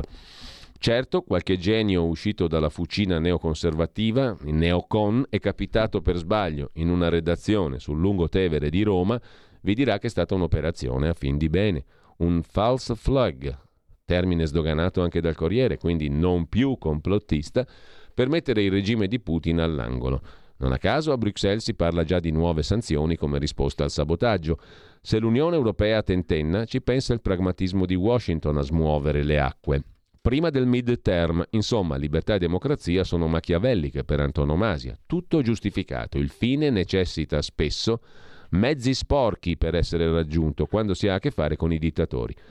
Secondo, se anche un uh, domani Europa e Russia avessero ritrovato la via del dialogo e della normalizzazione dei rapporti, storicamente solidi e culturalmente profondi, la dipendenza europea da Gazprom è stroncata o comunque danneggiata in maniera irreparabile. Di fatto ora sarà Washington a venderci il proprio costosissimo LNG, il gas liquefatto, il quale arriva con lunghi tragitti via mare e va rigassificato. Un business colossale una miniera d'oro per chi, grazie al conflitto in Ucraina, già oggi vanta un prezzo del gas nove volte inferiore a quello europeo. Dumping industriale all'ennesima potenza e ora anche controllo della produttività e dell'indipendenza energetica europea. Quindi, se per caso incidenti come quello al lab del Freeport in Texas diventassero ciclici, il potere di bloccare Il secondo sistema economico globale, quello europeo, a proprio piacimento e comodo. Terzo, pensate che la Russia starà ferma ancora per molto a osservare e subire? Già circola voce di un taglio a zero dei flussi di Gazprom all'Ucraina. Quindi gelo, blackout, fine delle commissioni di transito, le quali non hanno mai fatto schifo a Zelensky e ai suoi partigiani, nonostante provenissero dall'invasore. E chi rischia, stante la scelta coraggiosa dell'America di mettere un oceano fra sé e la sua ennesima destabilizzazione? Qui però non si parla più di primavere arabe, paradossalmente neanche dei tagliagole prezzolati dell'ISIS. Qui si gioca col nucleare, le armi atomiche alle porte dell'Europa, anzi già oggi nel mare d'Europa. La Russia tace perché attendeva i risultati del referendum, scrive ancora Mauro Bottarelli. Sul sussidiario.net, ora i risultati li ha ottenuti e presentati al mondo. Le quattro regioni russofone scelgono il ritorno alla madrepatria. L'ONU ha già definito ovviamente non valido l'intero processo di voto, ma il palazzo di vetro conta zero. Se non arrivasse la condanna e il non riconoscimento della Cina, Mosca avrà mano libera e al primo missile o bomba o anche solo proiettile su quei territori potrebbe reagire in base alla dottrina di tutela della sicurezza nazionale che comprende l'opzione nucleare. Insomma, non so se vi è chiaro, conclude Mauro Bottarelli, ma dall'altro giorno gli Stati Uniti ci hanno spinto notevolmente più vicino all'ipotesi di guerra con la Russia. Davvero potete pensare che Putin sia così idiota da sabotare un'infrastruttura fondamentale e costosa per la sua gallina dalle uova d'oro energetica come Nord Stream? E per cosa? Forse in nome della paradossale logica del marito che si taglia gli attributi per fare dispetto alla moglie? Certe idiozie autolesioniste sono appannaggio europeo. Mettiamola giù piatta, scrive ancora e conclude Bottarelli, visto che ormai il piano inclinato verso il punto di non ritorno è stato attivato. Dopo quanto accaduto, Qualunque politico sia ancora favorevole all'invio di un solo centesimo, un solo proiettile all'Ucraina e all'imposizione di nuove sanzioni contro la Russia, è di fatto colpevole di alto tradimento verso l'Europa, la stessa con cui si riempie la bocca, la stessa strapiena di quinte colonne degli interessi statunitensi a cui prima o poi occorrerà chiedere conto. Speriamo non col profilo di un fungo di fumo sullo sfondo. In quanto accaduto, di misterioso non c'è proprio nulla, scrive Bottarelli sul sussidiario.net. Su qualcosa che non torna, l'ha scritto anche su Libero Alessandro Sallusti, lo riprende da Gospia, ma qui torniamo invece alle cose domestiche strettamente e anzi Lega. Qualcosa non torna, c'è stato anche qualcosa di pilotato contro Salvini. Sallusti ha evocato l'ipotesi di un gomblotto dei governatori leghisti contro il capitone. La Lega è tracollata, scrive Sallusti, nelle due regioni dove il partito è amato, in Veneto e in Lombardia. Impossibile che un'altissima percentuale di veneti sia con Luca Zaia e solo una piccola percentuale abbia votato Lega. Io penso che, nel segreto dell'urna, qualcuno dall'interno ha voluto far sì che Salvini si trovasse in difficoltà perché non ha il coraggio di sfidarlo apertamente, ha scritto Sallusti, ne ha parlato poi ieri con Carlo Cambi. Intanto, sempre da Dagospia, Meloni per tutti, Giorgia Meloni è avanti in tutti i segmenti sociali, l'analisi del voto, il flusso elettorale commentato da Ipsos, istituto di ricerca. Eh, Fratelli d'Italia piace ai più ricchi, ma anche ai più poveri, a chi è più istruito, ma anche a chi lo è meno. La sinistra non becca più neanche un voto dagli operai. Lo zoccolo duro della Lega, piccoli e medi imprenditori, non si fida più di Salvini e si butta sulla ducetta. Sorpresa, i disoccupati votano 5 Stelle. I grillini piacciono molto anche ai giovani. Vi segnalo su Data Media Hub l'articolo di Pierluca Santoro su quanto e come si è parlato online delle elezioni. E a proposito dell'online, la preghiera di Camillo Langone sul foglio di oggi. Non guardando la televisione, non ho mai ascoltato Carlo Calenda, scrive Langone. So di lui quello che ne scrivono i giornali, ma siccome molte persone che conosco se ne sono invaghite, ho deciso di approfondire andando alla fonte, il suo profilo Twitter. Non ho dovuto leggere molto. Nella biografia ho subito trovato una citazione tremenda. La frase un uomo che non si interessa dello Stato noi non lo consideriamo innocuo, ma inutile. È una frase di Pericle. Pericle fu un demagogo, un guerrafondaio, un persecutore di dissidenti, un malversatore, un violatore di trattati, un deportatore di popolazioni. È una frase, scrive Langone, che fa immaginare un disprezzo quasi razzista verso 18 milioni di astenuti. Fra questi ci sono anch'io. Uomini superflui per uno Stato evidentemente considerato da Calenda come da Hegel, come da Giovanni Gentile, il fine supremo. È una frase che non deve essere dispiaciuta a Hitler, fervido ammiratore di Pericle fin dal Mein Kampf. E si capisce, Pericle fu il primo a creare un regime in cui la forza è la vera fonte della legalità. È una frase per me definitiva. Chiudo Twitter, se non lo aprivo, era meglio, scrive Camillo Langone. Intanto, anche Morgan loda Giorgia Meloni. Ho chiamato Giorgia Meloni, dice il musicista e cantante, per farle i complimenti. Le ho consigliato di mettere Vittorio Sgarbi come ministro della cultura. Giorgia Meloni ha una grandissima esperienza politica, è stata sempre vicina alla gente, è una donna che ha il senso della società, è interessata ai bisogni delle persone. Non ha bisogno di andare a comprarsi gli slogan come fanno i politici fuori dal mondo. Basta con questo spauracchio della deriva fascista, è una puttanata pazzesca, dice Morgan in lode della Ducetta.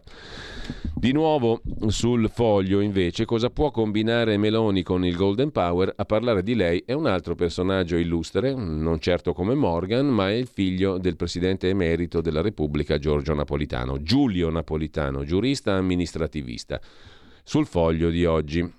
Anche il figlio di Napolitano parla abbastanza bene di Giorgia Meloni. Una delle maggiori preoccupazioni degli operatori economici nei confronti di un governo sovranista è l'uso che potrebbe fare del Golden Power, cioè cos'è il Golden Power? Era una volta, diciamo così, il potere speciale che è rimasto tale. Nella sostanza, i poteri speciali che il governo ha per dire la sua, per bloccare, approvare, eccetera, sugli investimenti esteri in settori considerati strategici, cioè l'energia, le telecomunicazioni, i servizi e via dicendo.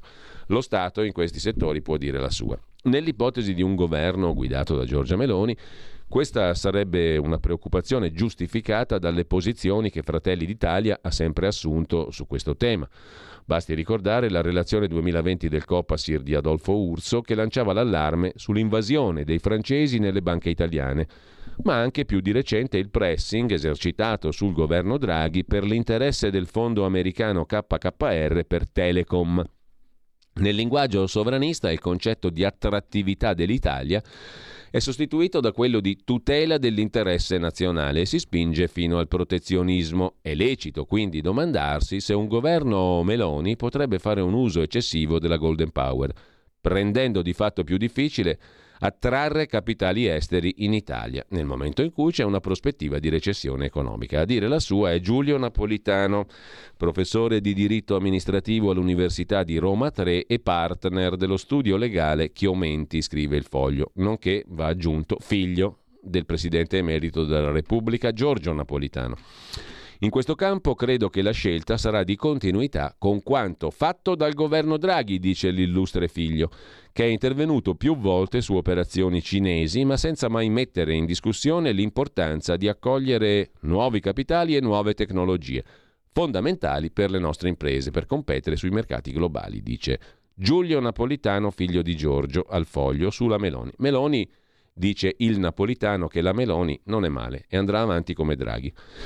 Intanto, cosa vuol fare Giorgia Meloni col reddito di cittadinanza? Un altro pezzo di Dago Spia. In campagna elettorale ha sostenuto di volerlo abolire, ma la Commissione europea invita gli Stati a rafforzarlo. Di certo, per la gioia di Conte, verrà modificato. A gennaio, dopo la legge di bilancio, per cassare i famosi navigator, ormai scomparsi, e indirizzare il reddito alle fasce più indigenti della popolazione. Su come l'Europa vorrebbe che fosse il reddito di cittadinanza si sofferma anche Giulia Torbidoni per l'agenzia AGI. Per il commissario europeo per l'occupazione e i diritti sociali Nicolas Schmidt è importante che il reddito minimo sia legato fortemente alle politiche di accompagnamento e di inclusione nel mercato del lavoro. Sul fatto quotidiano invece è Giacomo Salvini a pagina 3 a occuparsi della questione. Via il reddito se rifiuti un lavoro. Primo stop della destra al reddito di cittadinanza, già nella legge di bilancio, non dopo, secondo il fatto. È il benvenuto, il biglietto da visita di Giorgia Meloni al governo. E ancora a proposito di reddito di cittadinanza, il già citato commissario europeo, il lussemburghese Nicolas Schmidt, che eh, è intervistato da Marco Bresolin per la stampa di Torino di oggi, pagina 9. Il sussidio, il reddito non si può cancellare, salva i poveri dall'esclusione sociale, non allontana dal lavoro, ma va legato a percorsi di inserimento. È possibile cambiarlo, non sempre è adeguato, non sempre raggiunge chi ne ha bisogno. Se l'assegno viene abolito, manderemo in parrocchia tutti quelli che non hanno stipendi? Si domanda il commissario europeo che dice insomma il reddito di cittadinanza non si può cancellare. Altro tema, le bollette. Come alleviare il caro bollette? È dibattito in Fratelli d'Italia, scrive su Start Magazine Marco Dell'Aguzzo. Tutte le proposte di Fratelli d'Italia contro la crisi dei prezzi dell'energia. Le idee di Maurizio Leo e di Guido Crosetto su extra profitti, price cap e scostamento di bilancio. Vedremo poi meglio. E intanto, sempre in tema di Giorgia Meloni e Affini, flash di Dagospia, Mestizia Moratti, così la ribattezza Dagospia, Mestizia Moratti dice no alla Meloni. Non vuole andare a fare il ministro, preferisce candidarsi in regione Lombardia, dove tante cose non funzionano e prima o poi usciranno.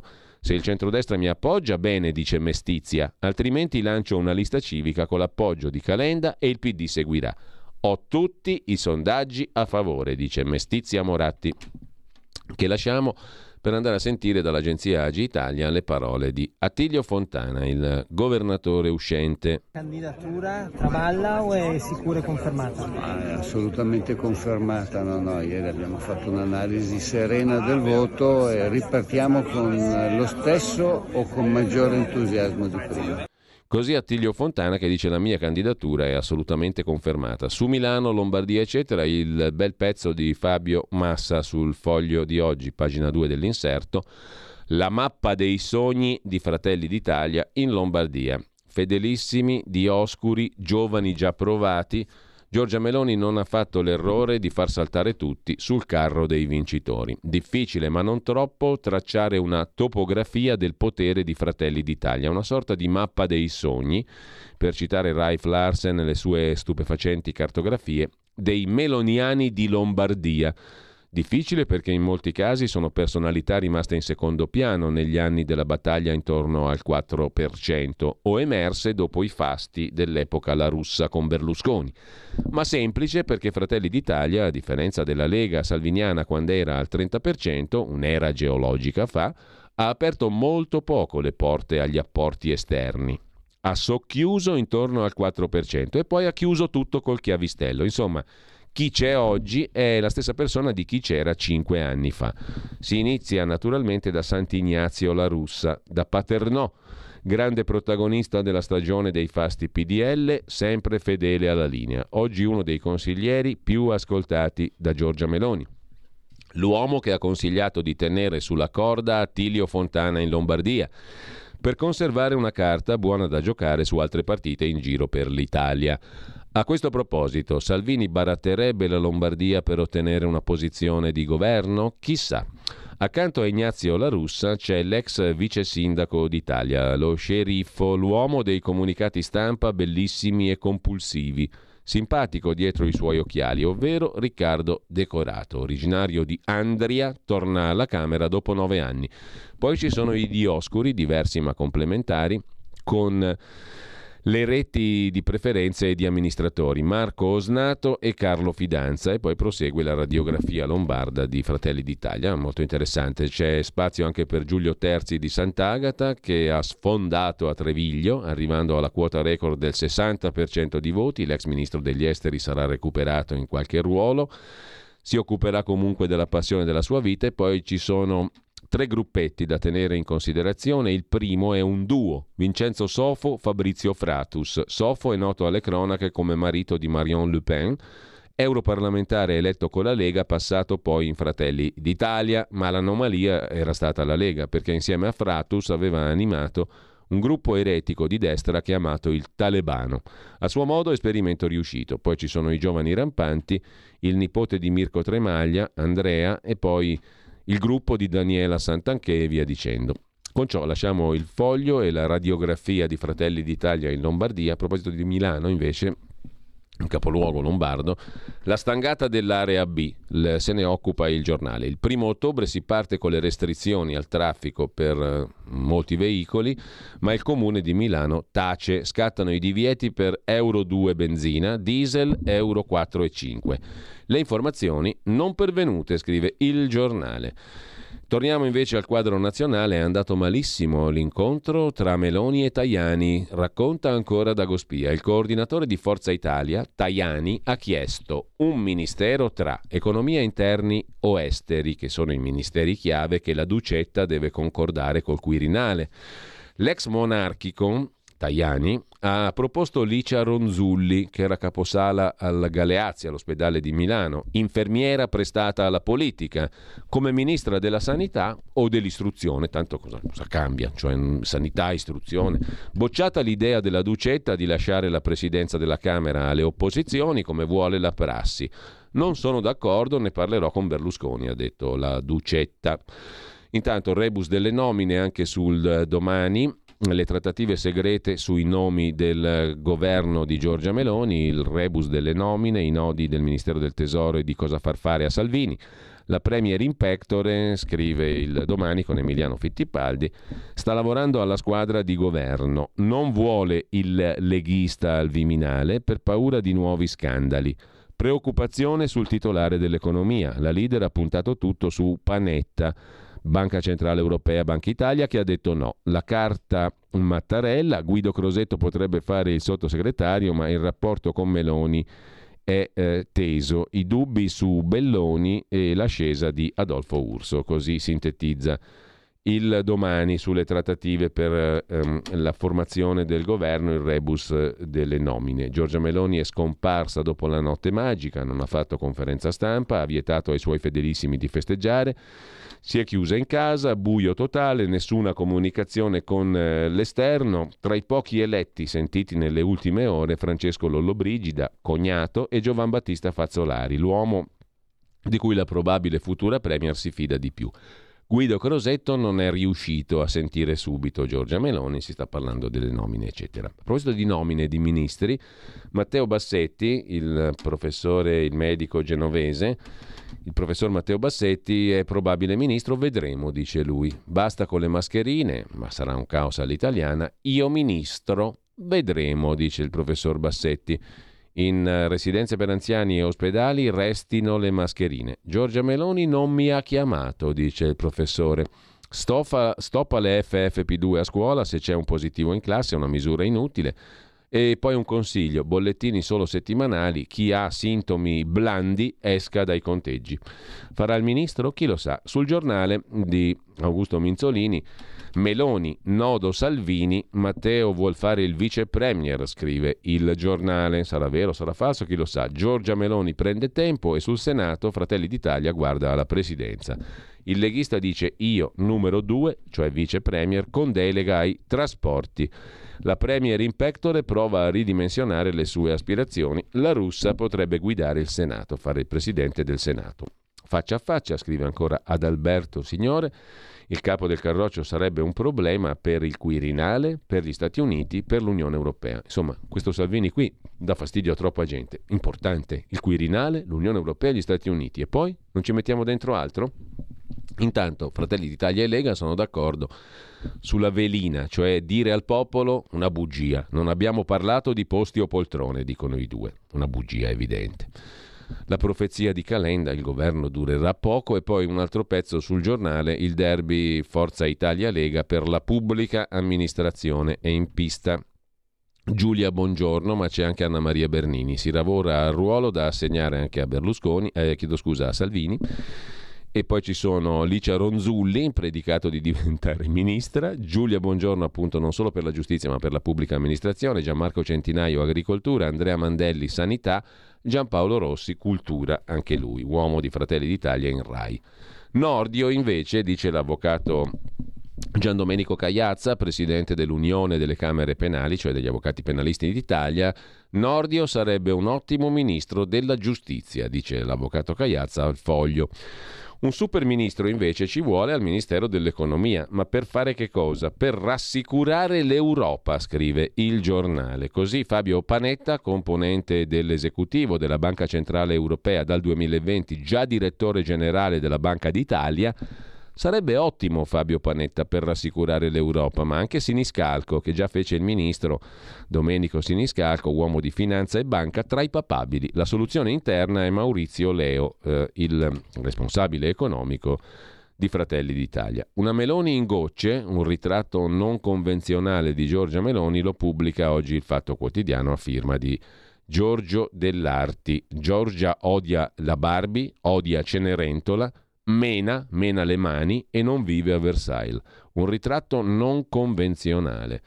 Lilly Gruber a Giorgia Meloni, non dica sciocchezze, Meloni a Lilly Gruber non si permetta. Inizia così questo ritratto fantastico, fenomenale di Giorgia Meloni in gocce sul Fatto Quotidiano a pagina 17. Totti, lei nella palestra di Mostacciano sul tapis roulant spalla a spalla con Totti. Tutte cose imprescindibili, eh, imperdibili. Odia le Barbie, odia Cenerentola, Carlo De Benedetti su Giorgia Meloni a Palazzo Chigi. Sicurissimo che l'Europa non lo permetterà, dice che piuttosto Berlusconi, aveva detto Carlo De Benedetti. È odiata da tanti, Gruber la detesta, non la nomina mai senza aggiungere post-fascista. Un altro che detesta Giorgia Meloni, Francesco Merlo, su Repubblica. L'ha definita la reginetta di Coattonia, camicetta nera, gentile razzista paracul femminista, peronista scalza parodia macio dell'Alice disneyana, ritmo ondulato della lingua dell'ozio romano che dubita di quel che dice mentre lo dice, ruggito della sora Angelina, chiudiamo i porti, spariamo sulle navi, costruiamo i muri. E intanto, se famo du spaghi a Garbatella, che è il quartiere mio, ha due facce, eccetera, eccetera. Insomma, ehm, un ritratto che si fa più interessante quando mm, mette in primo piano ciò che dicono di Giorgia Meloni questi illustri commentatori.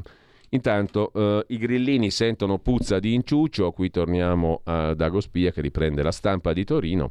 Sospettano, il Movimento 5 Stelle sospetta che Enrico Letta e Giorgia Meloni si stiano mettendo d'accordo su che cosa? Sulle commissioni cosiddette di garanzia, sulla presidenza delle commissioni, il Copasir, Comitato Servizi Segreti e Vigilanza RAI che per prassi spettano all'opposizione. E invece vuoi vedere che Letta e Meloni si, si accordano tra di loro per lasciare a bocca asciutta i 5 Stelle? I fedelissimi avvertono Conte cercheranno di fregarci. Vero o no, è la narrazione perfetta per la propaganda grillina che vuole lanciare l'OPA a sinistra, l'offerta pubblica di acquisto sul PD. A proposito invece di persone che aprono a Giorgia Meloni, sul Corriere di oggi c'è una intervista a Bernard Spitz, 63enne, responsabile polo internazionale Europa del MEDEF, cioè l'omologo francese di Confindustria, il presidente della Confindustria francese, insomma, il quale dice dalla leader italiana Giorgia Meloni abbiamo ascoltato parole rassicuranti sulla fedeltà alla Nato e sui rapporti europei. Anche la ripartizione di forze nella coalizione, cioè il fatto che soprattutto Salvini sia stato bastonato dal voto, depone a favore della stabilità. Berlusconi spero che non si ripetano i toni aggressivi usati a suo tempo in Francia contro Silvio Berlusconi. Insomma, buono, buono, dice Bernard Spitz, Confindustria francese. Buona, buona la Meloni, dice anche Sabino Cassese, 86enne, giurista, ex ministro, docente, presidente emerito della Corte Costituzionale. Il presidenzialismo può soddisfare l'esigenza di consolidare i governi, modificare la Costituzione non è un attentato alla carta, soltanto i principi fondamentali sono intoccabili. La Costituzione tedesca ha subito tre volte più cambiamenti di quella italiana, quindi Meloni può fare esattamente ciò che vuole fare. La sperimentazione, la riforma presidenziale adottata per comuni e regioni ha dato risultati positivi, quindi facciamo per l'Italia come facciamo per i comuni e le regioni, eleggere direttamente il Presidente. C'è poi un'apertura anche da parte di Davide Serra a Giorgia Meloni, può diventare Lady Mercati, dice il fondatore di Algebris Investments, un fondo di investimenti con base a Londra, e già amico di Renzi, Davide Serra, ancora amico si presume di Renzi. C'è stata un'apertura di credito, ora si tratta di vedere i numeri, insomma, però Giorgia Meloni è promettente. Come ministro dell'economia sono circolati i nomi di Panetta, Siniscalco, Franco. Beh, insomma, i mercati hanno apprezzato il profilo di queste persone credibili, quindi brava Giorgia, dice anche l'amico di Renzi, il finanziere Davide Serra. Oscar Farinetti cosa dice invece? Questo è importantissimo saperlo. Il fondatore di Italy è super intervistato dalla stampa di oggi.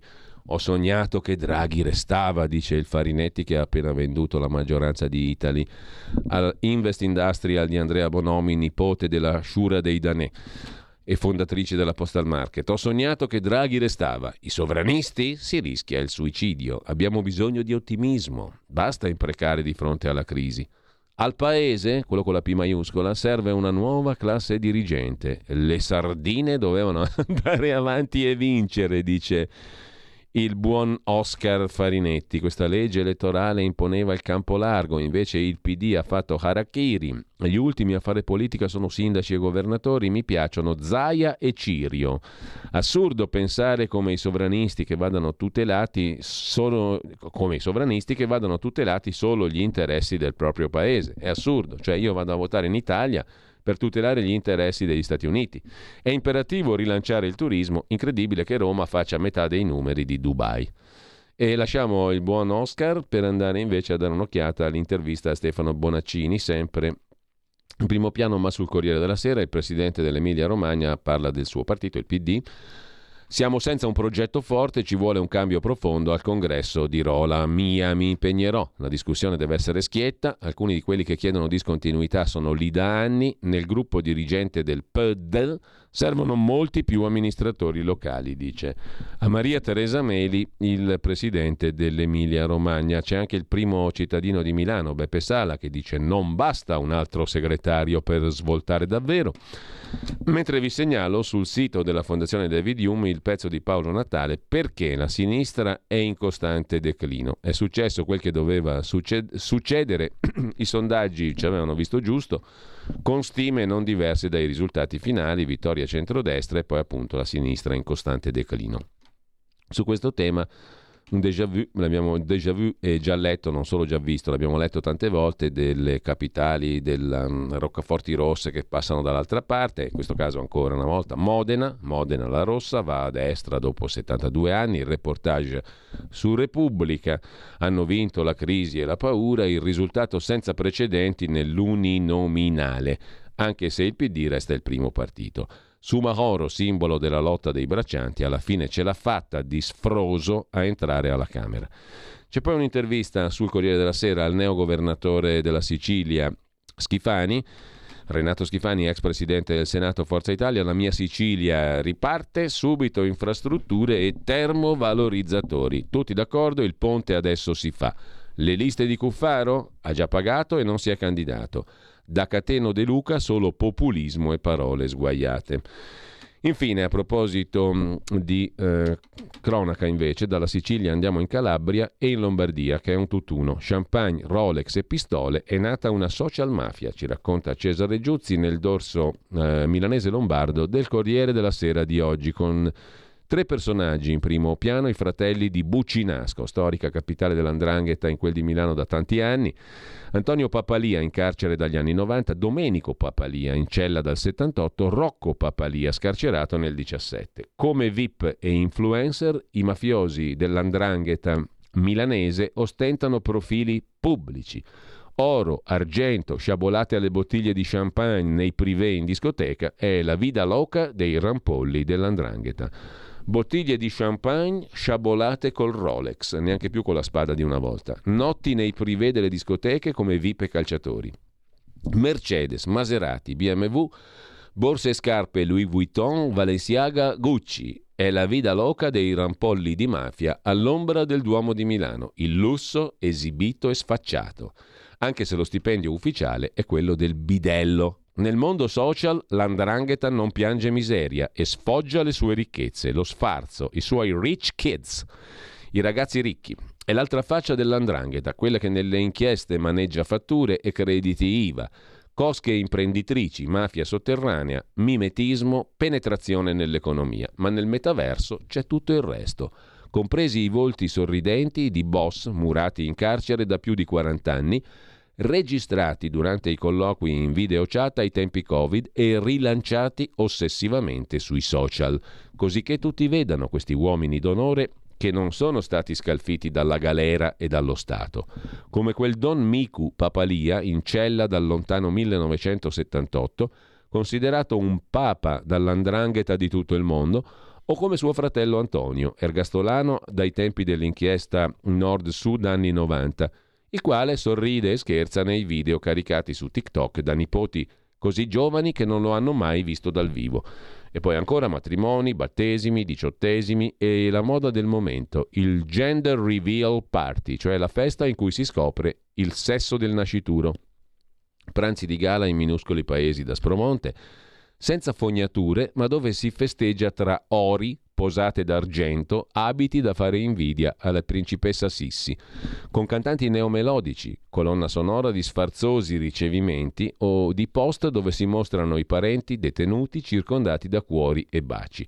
Su tutti c'è Nico Pandetta, nipote del padrino catanese di Cosa Nostra Turi Cappello, che canta Pistole nella Fendi, maresciallo non ci prendi, e che si è visto bloccare concerti dal vivo dalle prefetture di mezza Italia.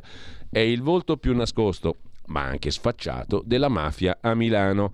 Clan che si adeguano ai tempi e sbarcano sui social. Sembrano i video dei rapper che fanno impazzire le classifiche di Spotify, ma qui le pistole sono vere e i cognomi hanno fatto la storia più nera del crimine organizzato in Italia. Insomma, la mafia calabrese social, pose da gangster da Ibiza a Mykonos, gli eredi fidanzati Papalì a Casoppero, ma anche i boss non scalfiti dalla galera, ostriche, gamberi e volti dei padrini. Questo racconta il Corriere della Sera. Cambiando argomento, entrando nella pagina economica più direttamente, la nota di aggiornamento del documento di economia e finanza, ne abbiamo parlato prima, stima una frenata del prodotto interno lordo nel 23 a più 0,6%. Bisogna usare 170 miliardi del PNRR, dice Draghi andandosene. Il dato appena reso noto è in marcata riduzione rispetto al 2,4% di crescita 2023 che invece era previsto prima nel documento di economia e finanza approvato dallo stesso Draghi a inizio aprile. Adesso Draghi se ne va e vede peggiorare la situazione. Dobbiamo usare il PNRR, fare debito per 170 miliardi. Nel frattempo l'Unione Europea ha dato il via libera alla seconda tranche del PNRR, 21 miliardi. La baronessa Ursula von der Leyen ha detto che l'Italia continua a dare prova di considerevole slancio riformatore in settori strategici, quali l'impiego pubblico e gli appalti pubblici. Ci vedono, ci vedono pulito, preciso dalla mm, Commissione europea. L'Italia ce l'ha fatta, ha raggiunto 45 obiettivi, ha ottenuto il via libera della Commissione europea per la seconda tranche del PNRR, 21 miliardi, 10 di sovvenzioni, 11 di prestiti. Ancora una volta buone notizie per l'Italia, ha detto la baronessa von der Leyen. L'Italia continua a dar prova di slancio riformatore, eccetera, eccetera. Che cosa vedremo poi di, di, risultati? Questo è interessante capire. Questi miliardi qua che vengono dati dall'Europa, siano prestiti o siano regali, più primi che secondi, perché la maggior parte sono prestiti, che insomma tecnicamente vanno restituiti. Chi paga? Ma naturalmente io, lui, lei, noi, noi, voi, loro no, noi, voi. Certamente sì. E intanto la vera storia dell'assegno da 21 miliardi cerca di spiegarla Giuseppe Liturri su Start Magazine. Arriva l'assegno PNRR da 21 miliardi, è quello che abbiamo appena letto. Ebbene, ci dispiace deludere le aspettative, scrive quell'infame di Liturri, ma non c'è nessun assegno in arrivo. Se tutto va bene lo vedremo tra uno o due mesi. L'assegno in arrivo diventa via libera all'Unione Europea 21 miliardi nelle pagine interne del 24 ore, ma i fatti stanno ben diversamente.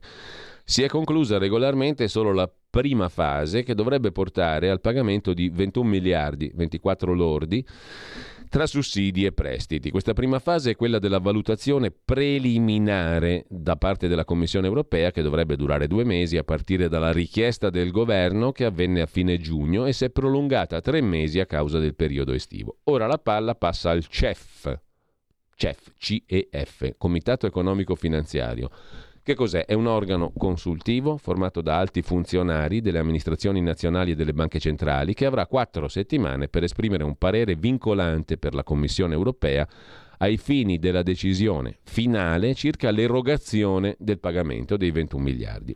E qui sta l'inghippo che viene frettolosamente trascurato per chi non si è preso la briga di studiarsi tutte le norme che regolano il dispositivo per il PNRR, dove è possibile leggere che nelle sue deliberazioni il CEF, il Comitato Economico Finanziario, deve adoperarsi per raggiungere consenso, cioè deve deliberare all'unanimità.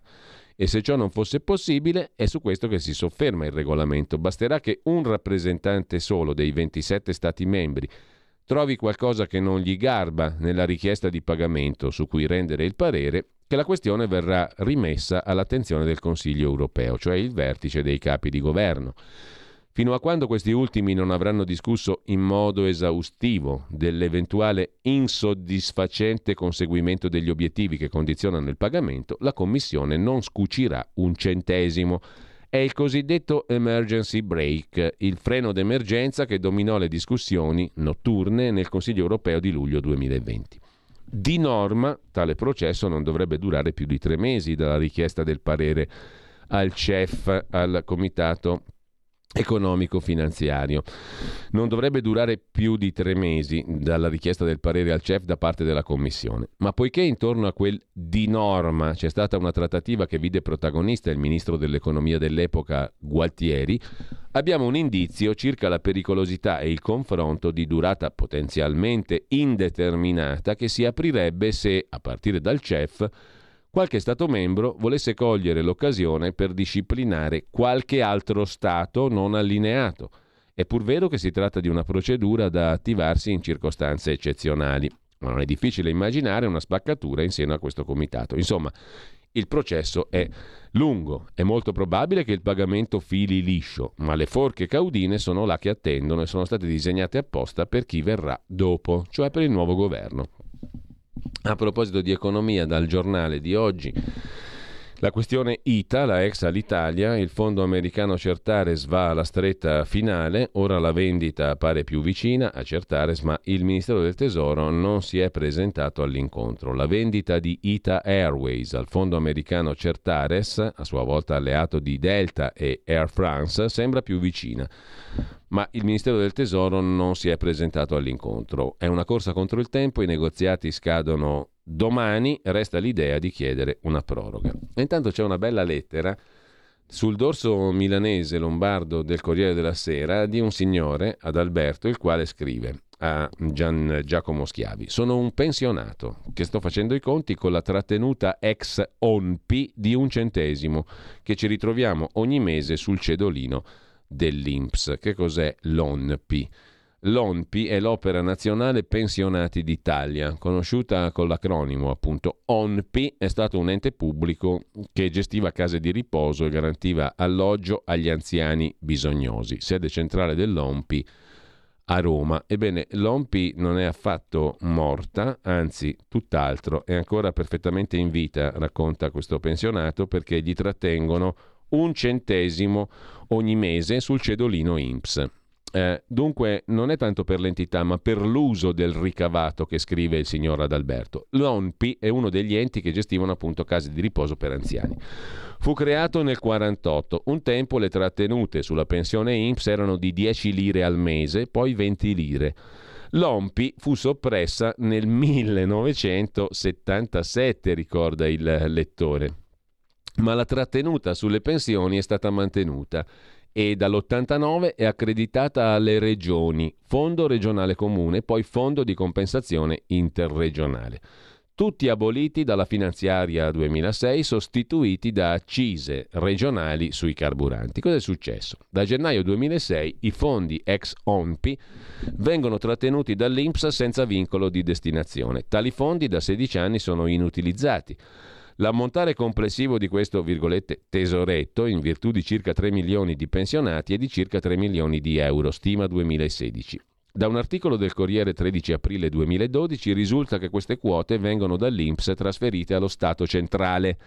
Le varie interpellanze parlamentari per abolire la trattenuta o chiarirne la destinazione sono rimaste senza esito. Così ricorda il lettore. Caro signor Adalberto, gli, ricorda, gli risponde Gian Giacomo Schiavi, viva i pensionati attenti e zelanti come lei, che ci ricordano gli inutili balzelli dell'assurda burocrazia che spilla al cittadino. Il prelievo di un centesimo, irrilevante per il singolo, è importante nel complesso, imbarazzante per la mancata trasparenza. L'ONPI nato sulle ceneri dell'ente nazionale fascista per le case di riposo, aveva una funzione sociale, dare ricovero agli anziani indigenti. Se c'è un tesoretto destinato agli anziani andrebbe impiegato per loro, magari attraverso incentivi agli ospedali che incoraggiano la presa in carico del paziente a domicilio. Quanto alle interpellanze, l'unica che ha gambe per camminare è quella dell'onorevole Foti, che nel 2005 giudicava grottesca la soppressione di un ente ma la contemporanea operatività del contributo destinato a tale ente. La risposta di un esperto che allora era sottosegretario, Alberto Brambilla, non fu convincente. Il balzello è rimasto. Chissà se questa lettera farà il miracolo col nuovo governo. Vi segnalo infine sul sito sempre della Fondazione David Hume del professor Ricolfi la prevedibile caporetto di Putin e quella inquietante degli esperti, un lungo articolo di Paolo Musso che risponde o cerca di farlo a due domande, due questioni sollevate da Luca Ricolfi sulla guerra in Ucraina e che sono oggi urgenti, visto ciò che sta succedendo. Primo, se anche a questo proposito, come era accaduto col Covid, si stia verificando un fenomeno di intolleranza verso chi esprime posizioni non allineate con quelle del governo. Secondo, se bisogna punire o fermare Putin. La mia risposta alla prima domanda è ni, la risposta alla seconda domanda è sì. Putin va punito, cioè sconfitto e non solo fermato. Tutto il resto è il ragionamento che fa il professor Musso. Non abbiamo tempo adesso di svolgerlo, è un articolo molto lungo, ve lo segnalo. Intanto, a proposito di pericoli, mm, non c'è solo il fascismo, c'è anche il colesterolo. Il colesterolo è un killer silenzioso e il 40% di noi lo sottovaluta. Pensate un po' il dato, se è vero. Ce lo racconta l'agenzia AGI. In Italia le morti legate a problemi di colesterolo rappresentano il 34,8%, cioè più di una su tre, dei decessi totali. Silenzioso, invisibile, sottovalutato, altro che il fascismo. Il colesterolo è oggi tra i principali responsabili delle oltre 18,6 milioni di vittime per patologie cardiovascolari nel mondo, che in Italia rappresentano il 34,8% delle morti totali. Queste malattie sono ancora sottovalutate. Meno di un italiano su due riesce a distinguere il colesterolo buono da quello cattivo. A scattare l'allarme è l'indagine SVG per Sanofi presentata a Milano in occasione dell'incontro La prevenzione che sta a cuore. Poi uno alza un po' il sopracciglio perché sono indagini che sono dettate anche da case farmaceutiche. Per cui, punto di domanda, mm, ce lo mettiamo sempre per precauzione. Però mangiare verdura non fa male, mangiare fibre non fa male, tutto sommato mangiare gra- meno grassi, non esagerare. Ma sono le cose che diceva anche la nonna, gli antichi, cioè non esagerate con i grassi, col, col salame, con le robe unte, eccetera, eccetera. è normale, non è una cosa di fate movimento il quanto possibile, camminare è gratis e fa benissimo. Insomma, tutti i buoni consigli che già sappiamo. Pagina degli esteri, velocissima, che ore sono? Che ore sono? Sono le 9.22 può far bacco, come scorre veloce il tempo. Liz Truss, prima ministra britannica, nella bufera, scrive l'agenzia Agi, dopo la riforma fiscale. La Banca d'Inghilterra interviene per salvare la sterlina. Perché? Perché la Banca d'Inghilterra è autonoma e perché hanno una loro moneta, giusto appunto la sterlina. La Bank of England dà il via all'acquisto illimitato di titoli di Stato. Il cancelliere dello scacchiere, è una bellissima definizione tutta inglese del ministro dell'economia, incontra i banchieri per chiedere di non scommettere contro la moneta inglese. Che bel paese che talora è la Gran Bretagna, mentre per la prima volta in 32 anni la Cina crescerà meno dei suoi vicini. Azzoppato dalle politiche zero Covid e dalla crisi del mercato immobiliare, il prodotto interno lordo cinese aumenterà meno del resto dell'area Asia-Pacifico.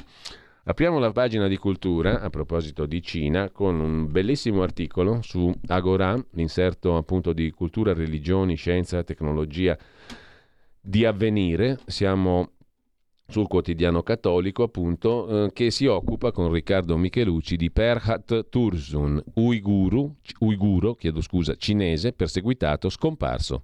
Scrittore di etnia turcofona, islamico, condannato a 16 anni di carcere dal governo cinese, oggi non si sa che fine abbia fatto. Nei suoi libri temi come malattia mentale, razzismo, religione, sesso, emarginazione. Il suo romanzo più importante esce ora in inglese. Quello che in tempi recenti è stato definito un inferno distopico di dimensioni sbalorditive era già stato immaginato dal più grande scrittore uiguro contemporaneo. Alcuni anni fa, prima che in Cina iniziasse la feroce persecuzione contro l'etnia turcofona di religione islamica, gli uiguri che vivono nell'estremo ovest del paese, Perhat Tursun scrisse un romanzo destinato a rivelarsi tragicamente premonitore, anticipando gli orrori perpetrati nella regione autonoma dello Xinjiang. Riecheggiando la sua stessa vita, Perhat Tursun ha raccontato, scrive Riccardo Michelucci su Avvenire, la vicenda di un cittadino di seconda classe, vittima dell'esclusione e del razzismo, la cui esistenza precaria ricorda quella di molti uiguri prima del 2014, quando le autorità cinesi avviarono la brutale repressione che avrebbe portato oltre un milione di loro nei campi di rieducazione. L'anonimo protagonista del suo romanzo ricorda quello delle memorie del sottosuolo di Dostoevsky, è un emarginato che lavora in una struttura governativa a Urumqi, la capitale della regione, ma essendo di etnia uigura non può disporre di un alloggio. È quindi costretto a vagare nella fitta nebbia che avvolge le strade della città in cerca di un posto dove dormire. Svolazzavo in giro per la città proprio come un topo che svolazza nella spazzatura, osserva, mentre nel corso del suo peregrinare cerca conforto nei ricordi, nei rituali, nei sogni e ripensa ai decenni di discriminazione e di controllo culturale subiti dal suo popolo, fino a precipitare nella follia. La sua lenta disumanizzazione è la metafora del tentativo di sradicamento dell'identità culturale uigura compiuto dalle autorità cinesi. Il romanzo è scritto come un lungo flusso di coscienza è appena uscito in Stati Uniti e Gran Bretagna con il titolo The Back Streets, A Novel from Xinjiang, Columbia University Press. È la prima opera in lingua uigura a essere tradotta in inglese e intanto aggiunge ancora a venire nella stessa pagina la democrazia cinese si chiude in se stessa contro la storia del mondo libero. Si è tenuta nei giorni scorsi all'Università Cattolica di Milano una giornata di studi dell'Associazione Italiana Studi Cinesi intitolata La Cina e la Storia. L'Associazione Italiana Studi Cinesi, con oltre 40 anni di storia, riunisce sinologi italiani e ha 200 iscritti. Il tema scelto riguarda le reinterpretazioni storiche l'uso politico del passato con gli occhi sull'attualità. Una democrazia, si fa per dire, con molte virgolette, quella cinese non è per niente una democrazia, che si chiude in se stessa contro la storia del mondo libero. A proposito di pagina di cultura, ce n'è una interessante nel dorso milanese del Corriere della Sera di oggi che ricorda Alessandro Volta, terziario francescano ma soprattutto scienziato comasco che inventò la pila, l'antenata delle moderne batterie che tutti usano dappertutto. Una innovazione rivoluzionaria che rese famoso Alessandro Volta in tutta Europa. Ancora oggi, in suo onore, l'unità di misura della differenza di potenziale elettrico si chiama volt e il fenomeno che consente il funzionamento delle pile effetto Volta il quale Alessandro Volta scoprì anche il metano che affiorava in bollicine gassose dalle acque melmose del lago Maggiore. Insomma, ha scoperto uh, la pila e ha scoperto anche il metano, un personaggio importante, soprattutto oggi scrive il Corriere della Sera che di metano ne avremmo bisogno. Tutti sanno che Volta inventò la pila nel 1799, pochi ricordano che scoprì anche quella che definì l'aria infiammabile delle paludi cioè il gas metano. Accade ad Angera, sul lago Maggiore, oltre vent'anni prima, nel 1770 errotti. Se Garibaldi è stato l'eroe dei due mondi, Volta è stato l'uomo dei due tempi. Oggi che combattiamo con l'iperinflazione da gas e sogniamo auto a batteria elettrica, è difficile pensare a una figura più moderna del genio di Como. Fu l'ultimo modello del sapere, modello Leonardo da Vinci, il primo del ricercatore specializzato. Affascinò Bonaparte che gli concesse un vitalizio. poi ne pagò le conseguenze. Lo scopritore della pila in una mostra a Mercante in Fiera, dalla scienza a Napoleone, la vita avventurosa di Alessandro Volta. Con questo abbiamo chiuso con le segnalazioni dei, degli articoli interessanti di oggi, sono le 9.28, direi che ci facciamo un piccolo brano musicale e poi andiamo alla scuola di magia con Claudio Borghi Aquilini. Parleremo di un tema ai confini con la psicoanalisi oggi, cioè l'interpretazione dei sogni. Intanto ci ascoltiamo come secondo brano. Nasce oggi nel 1935 Jerry Lee Lewis, lo conoscete tutti, pianista, rock, eccetera. Eh, ci ascoltiamo un brano di Jerry Lee Lewis per tirarci un po' su di morale. my brain.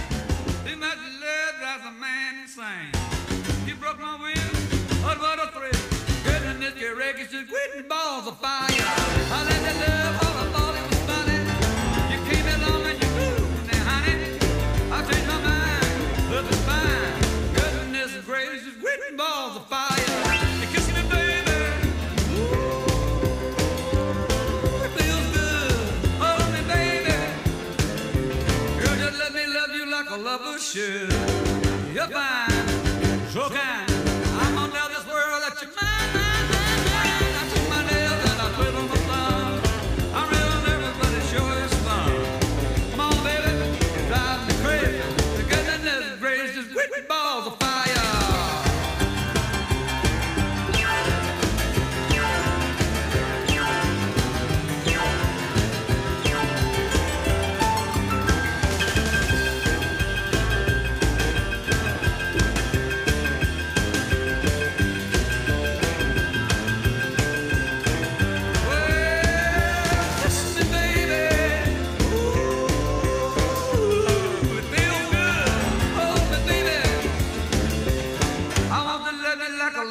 Should.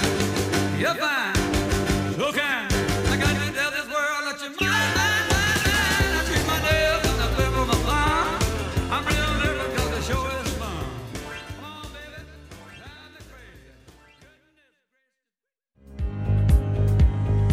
Avete ascoltato la rassegna stampa.